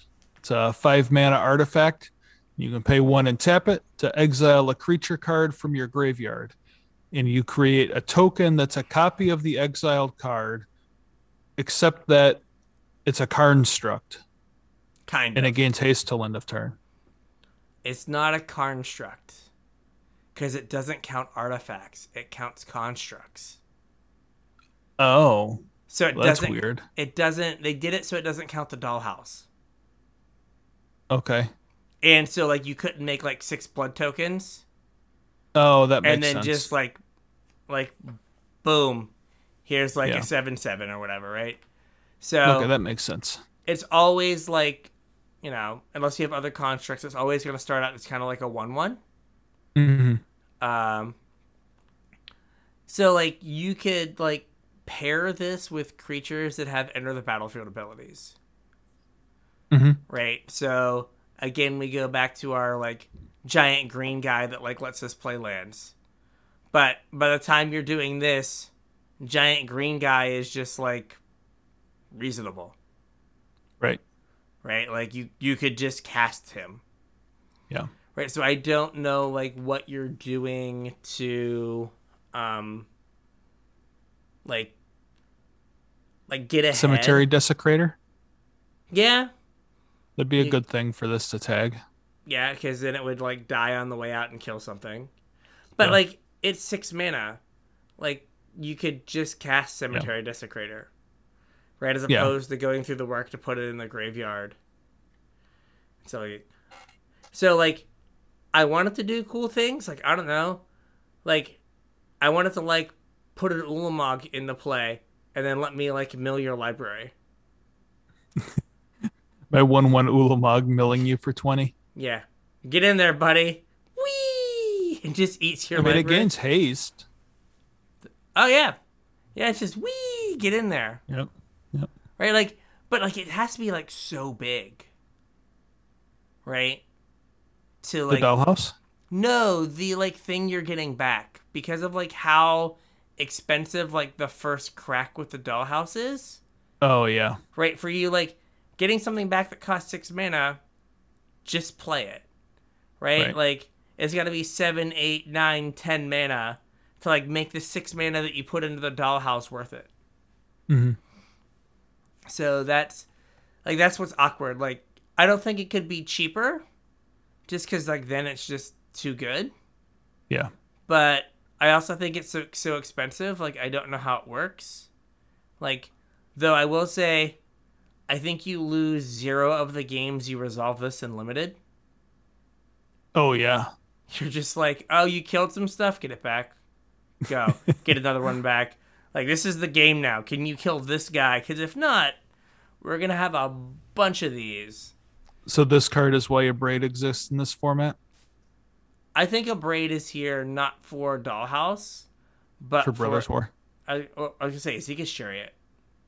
Oh yeah, that too. right? Like, I was going through my head. You think they were smart enough to know that Esika's Chariot was going to be a problem? I mean, aren't they developing the sex sets like six months out? Uh, I think they're like a year out.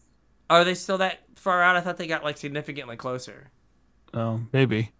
But like, I don't know. Like, I could maybe see if it's a year, then no. But like, maybe they, you know, maybe it is for Brothers War. Maybe they're like, oh man, we're gonna like print some ridiculous artifacts. Yeah. Um, Maybe they're, we're going to get a, a Jitte reprint in Kamigawa. They're gonna do some like knockoff like Umezawa's lightsaber or something that's gonna just be like like it's gonna kind of it's gonna have like three modes but like none of them are gonna be good Yeah. uh right kind of like what was it like Umezawa's charm or whatever it was from the first Modern Horizons yeah, it was just the three modes. just the three modes is like an instant and it's like yeah no we don't we don't want this um yeah i like i want like this card is cool. I just don't know what to do with it. What about, uh, was it Drakuseth? oh Where it comes big, in and you like deal a four, bunch of damage. three, two, one, whatever. yeah. I mean that would be good. Like that like the fact that it has haste is a big deal. You don't care that it's a 1-1 Right. just bash. Yeah. Yeah. I mean yeah something with like an attack trigger that's like naturally evasive. But it's mm-hmm. just that it's five. Like it was four and like the first activation was like zombicide or not zombicide zombify. Yeah. like that would be better. But the fact that it's like like zombify but one mana more and your thing's rinky dink like doesn't Yeah. doesn't work. All right. Ooh. What's this one We have Eruth, Tormented Prophet. Uh, one blue red for a 2 4 human wizard. If you would draw a card, exile the top two cards of your library. Instead, you may play those cards this turn. So it kind of doubles your draws, yeah but you got to use them right now. mm-hmm i mean like this into like or like steamkin into this into like untap with like one of the like draw spells you probably draw your whole deck Yeah. Like Now- if you're gonna play it in that deck though, like I don't I don't know that you're gonna have you want to be close to mono red in that deck. I don't know that You are gonna have yeah no like access to blue mana. I don't. Yeah, I don't know. Like, maybe again, like maybe this card is just like. I keep saying this, but I feel like there's more and more cards that like are in this vein. Maybe this is just like the commander like, hey, we don't have a like a commander that does this. Yeah. Uh, and now I say that, and there's definitely a card that we missed that we were like in our heads, we're like, this is just a commander card. And then in three months, when we talk about how they keep printing commander cards that break formats, uh, Epiphany. Sorry, I had something. in Oh, yeah. Uh, but yeah, like this seems this is a card that's like up to no good. Like you don't do this ability unless you're trying to like cast your entire deck. Right? Yeah, Like, I mean, it, it makes it kind of trivial to get back like phoenixes or something, right? Yeah, because you're just gonna see so many cards. You're gonna cast all your spells. I think someone in like our chat described it as kind of like maybe, maybe it wasn't our maybe it wasn't this card as like Song of Creation, Yeah. right? Like if your deck is just all like draw a card, right? You just have to have have a way to like get the mana back, but you can get through your whole deck pretty easily. Yeah.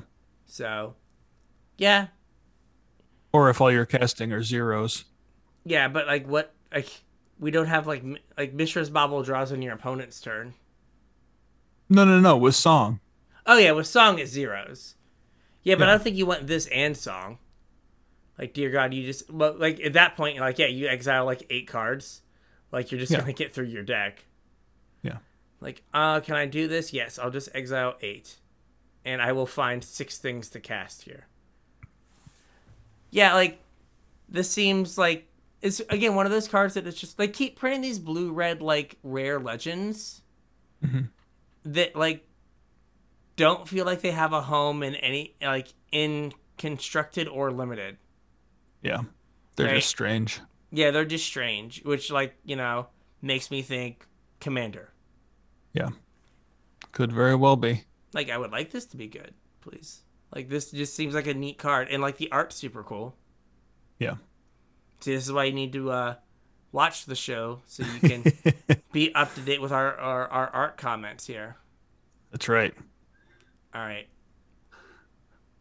All right. So what do we got here? we got Kaya Geist Hunter, one white black for a three loyalty planeswalker. So another three mana Kaya. Mhm. Right. Um.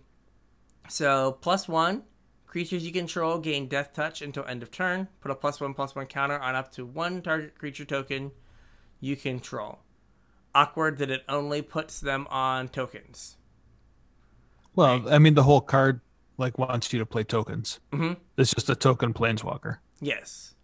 Minus two until the end of turn. If one or more tokens would be created under your control, twice that many uh, tokens are created instead. Whew. Like I was like, oh, if you're like doing uh, like the reason I put this on here is if you're doing uh, oh gosh, anointed procession procession shenanigans. Yeah. This is your this is a one-off anointed procession. Well, I think you could like in standard, you could totally play an Abzan tokens deck Oh yeah. where you just Kaya into Chariot, make four twos, Oh, or God.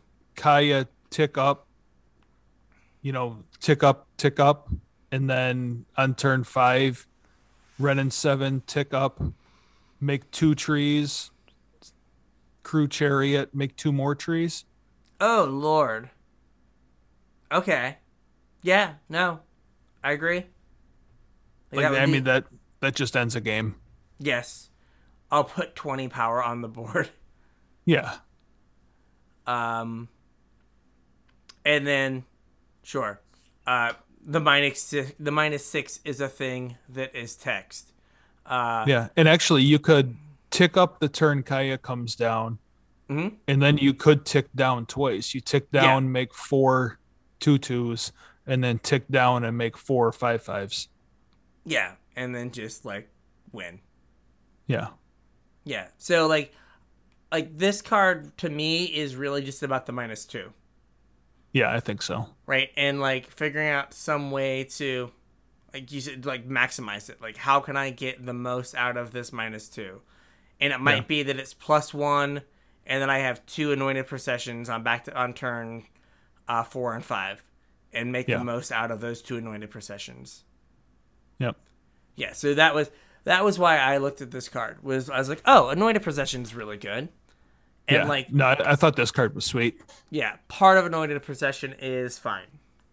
Yep. And then I don't know if I read the minus six, which is exile all car all cards from all graveyards, then create a one one white spirit creature token with flying for each card exiled this way. Um, Ooh, that's a lot of spirits. that Could be a lot of spirits. It unfortunately does not play well with the other three mana Kaya, which is eating your opponent's graveyard. Right. So like you don't get the uh, you don't get as many spirits from the minus six. Not that that Yeah. matters, but it's just funny that like you do not. this is also well. white and black, it is. so you could play it with all the zombie token makers. Uh, yeah. Or if you don't want to go into three colors, can I interest you in a Lolth? Yeah. Oh yeah, that's good too. Like plus, like you know, kill a creature on two, play Kaya plus it, kill a creature on 4 Mhm. and then, uh, oh, what's it called? Minus on your Lolth. Uh, play Lolth minus, make four spiders. Yeah. Also, it doesn't say creature tokens. So, like, what if you Kaya, and then on turn four you minus, and then you play, uh, like deadly dis- uh, deadly is it deadly dispute, and sacrifice a shambling uh ghoul, and make Ooh, four make treasures. four treasures. Mm-hmm. Then you play your Lolth Yeah. Yeah. on the same turn, and then you make four spiders. Yeah. Yes. Hmm. So, like, you know, maybe Wrenn is the more powerful option because, you know, making giant trees is good. But, like, you could stay in black Mhm. and, you know, just have the, uh, um, like, the ability to, like, Lolth and then, like, you know, you blood on the snow, bring back your Kaya. Yeah. Right? So, yeah, no, there's definitely. There's definitely something here. I Where, dig it. like- I think the card's powerful. Yeah. S- sorry, Chandra. We just skipped over you. All right. How about this guy? We got uh Torens Fist of the Angels, one green white for a 2 2 human cleric with training. And whenever you cast a creature spell, create a 1 1 green and white human soldier creature token with training. Yeah. I guess it mean- just like makes an army that kind of gets big. Mhm. I mean, it's a three drop, so it kind of makes this play pattern hard. But like yeah. Each each soldier that you make, in theory, makes the next one bigger. Right? yeah. Because it- you they like, chain. Yeah, they chain together because like if you get to attack, you make the one bigger, and then the one you make for your next creature gets bigger. Yeah, like I think it's it's interesting, but like we've gotten this effect at two mana a lot, hmm right? Remember? Oh gosh, uh, well, like the weird Esper deck that had the like two mana when you play a multicolored colored spell, make a one one, Yeah. and then there was the uh The hero hero precinct one. Yes. And there Yeah. wasn't there a knight that when you played a knight you got a one one? Yeah, I think so. I didn't see any play though. Yeah, but like those were at two mana, Yeah. right? Like ha- like slapping training on this, you know, makes it better. Yeah. But like I don't know if it's like that much better than just I don't I don't think it I think you hit the nail right on the head when you said that this effect has been at two mana in the past. I don't think that three mana is worth it. It doesn't think about what else you could be doing for three mana. And I think this is uh like nowhere near as powerful. yeah. I mean, in in white, like I'd almost rather like uh like Skyclave apparition something, or, Yeah, or PV. PV, or even our uh, whatever was it, welcoming vampire, or like whatever. Like I'd rather do like any of those for three mana than this. Yeah, Also, I I- agree. remember the now defunct format Tiny Leaders, and how like we were all scraping the barrel for like garbage, three mana legends, Yep. right? They just are like, yo, you want a three mana legend that like support some sort of weird deck here? You want a three mana? They're like, like tiny leaders can come back now. We have so many three mana cards. Oh, to don't from. say that. We're gonna get tiny leaders on arena now. Okay. Yeah, we They're, we gonna, they're could gonna give us sixty card tiny leaders. we we could give you a pioneer, but instead, tiny commander. Let's go. That's right. Come on, come on. All right, except I think this is the last card. I had not Wow. looked at this art, and it's giant and disturbing. It's a brain with wings and tentacles. Yeah, it's like a brain squid thing. Yep, It's it's, a horror. It it, it is the, the the creature type is accurate because those tentacles have like teeth on them. Yeah. This is a wandering mind. One blue red for a 2 1 with flying. And when it enters the battlefield, look at the top six cards of your library. You may reveal a non creature, non land card from among them. Put it in your hand. Put the rest on the bottom of your library in any order. So it's uh we had this card not that long ago, right? It's, Two one flyer draws a card. Oh, oh gosh. what is Cloudkin his name? Seer. Yes, for two and a blue. Yep. This Um, is kind of Cloudkin Seer, but it only gets you uh, non-creature, non-land cards. But you get to pick the best of your top six. yeah, it's kind of super augur of Bolas. Yeah, you're probably not going to miss on six cards though, Probably not. Probably not. It is probably not. and uh, it flies. Yeah, it's probably not two one. Put the top six cards of your library on the bottom of your deck, but, uh, but no, like that's kind of what it what it's similar to. Mhm. Um, I don't know, like if you are like looking for a particular, I don't know, seven mana sorcery,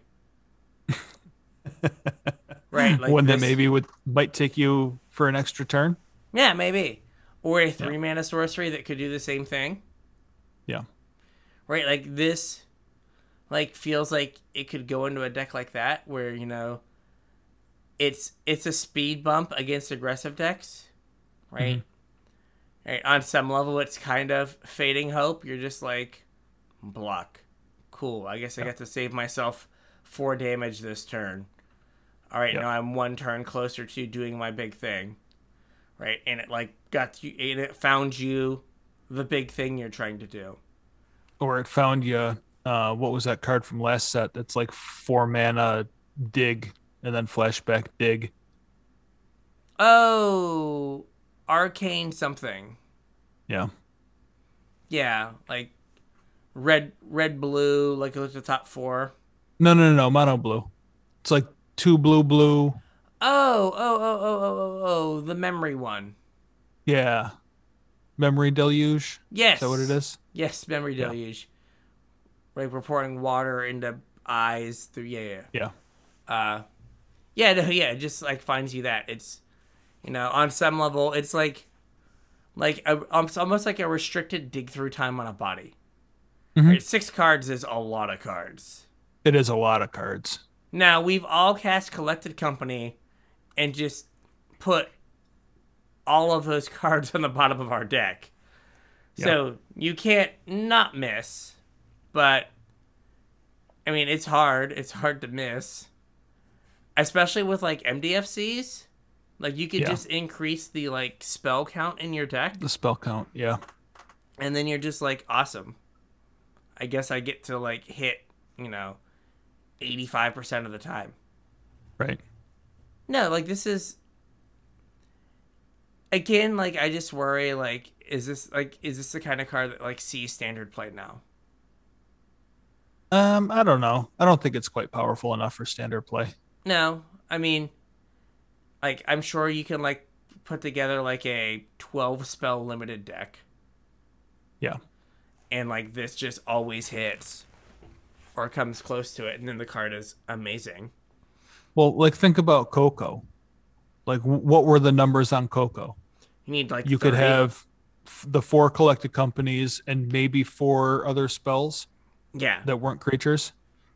So, like, need, I mean, 30 the math on this would have to be pretty similar. Mhm. So like you have four Cocos, maybe four other creatures, and then just all instants and sorceries. Yeah. But I mean, think about the like pre-board, um, God, the the pre-board Epiphany decks. They have no creatures, yeah. right? Like this is kind of your draw spell, right? This is on like Memory Deluge lets you hit lands, but this is kind of your like a cheaper Memory Deluge. Yeah. Well, I mean, if this comes down on turn three, though, this is competing for the same spot that you have iteration at. Yeah, true, and like you're not gonna get rid of iteration, like for the like yeah. iteration No. hold up fading hope. Yeah. Uh, but like, I think that uh, we didn't talk about Thalia, but like I think part of Thalia's job is to hurt iteration, Could be. right? Like you're on the play as the white aggressive deck, you play Thalia and you keep them off of their iteration on turn three. Yeah. right? And like that forces them to play cheaper, like lower cost removal. So now they're having to play like shock to deal with your Mhm. Thalia. So, yeah, like this is a creepy, creepy, creepy, creepy card, but Yeah. is Disturbing artwork. yes, very disturbing, but it's interesting nonetheless. Mhm. Like, I mean, you know, we came up with like three ideas for it, which Mhm. is a good thing. And with that, we have come to the end of Finally. our set review. Hey, we're like Yeah. shorter compared to a lot of the other ones. it, it wasn't a four hour episode, but It was not. We're pushing three though. yeah. So, if you're watching the show, we were both yawning. We're both old. Uh, Yes. So I'm ready for bed. Yes, so am I. So if you um uh like this and want to interact with us and get us on Twitter, you can find us at Casual Tryhard. Yep. You can also find us on Facebook at Casual Tryhard MTG. Uh, if you don't use social media and you want to interact with us, you can always send us a direct email show at casualtryhardmtg.com. I have gotten a lot more emails lately, so it's a good place to you know reach out, let us know what you're thinking. If you got any questions, any show ideas, if you want us to look at a deck, anything at all, hit us up. Um, if you're looking to pick up any of these cards, maybe spec on Brian's glorious sunrise there, uh, you can do so using our TCG player affiliate link, and we would greatly appreciate it. Uh, just follow or go to tcg.casualtryhardmtg.com. Uh, use that to navigate to TCG player. Anything you purchase after following that link will get a little cut of to help keep the show going. Or you can support us a little bit more directly at patreon.com slash casual tryhard mtg patrons get early access to show notes they get access to our pre-show uh, you get on on my uh my good list for sending out some some thank yous once in a while um, and it helps us out helps keep the show going pays for our equipment and hosting fees and all that sort of stuff so hop on over to patreon.com slash casual tryhard mtg throw a couple bucks in the pot we really appreciate it um, another way you can interact with us is on Discord. There should be a link in the description. There's a link on all our social media. Um, follow that link, join our Discord, and join the conversation. We talk about all sorts of stuff in there, and we'd love to have you. Um, it's another great way to, you know, post up any show ideas or things that you guys want to hear about, questions you want answered. Um, there's a whole section in there for deck critiques. Like if you've got a list that you want a little bit of help with, you can post it up in there and we'll take a peek and maybe make some suggestions. So Discord's a pretty cool place to hang out. And then we have our YouTube channel. You can watch this episode on YouTube with our smiling faces, our slideshow. You can read the cards along with us. You can look at some of that super creepy artwork. Um, we will also have probably some draft videos going up at some point once the set releases. And maybe at some point, if I can get my hand on some sealed product, I'll do some box openings. But if I do, they're going to be late because there's uh, supply chain issues. Surprise, surprise. We're getting So, supply chained. Yeah, I, uh, I won't have my hands on it this week. Um, maybe next week. We'll see what happens. I don't have anything else. I think we. I think that's a show. I think we made it.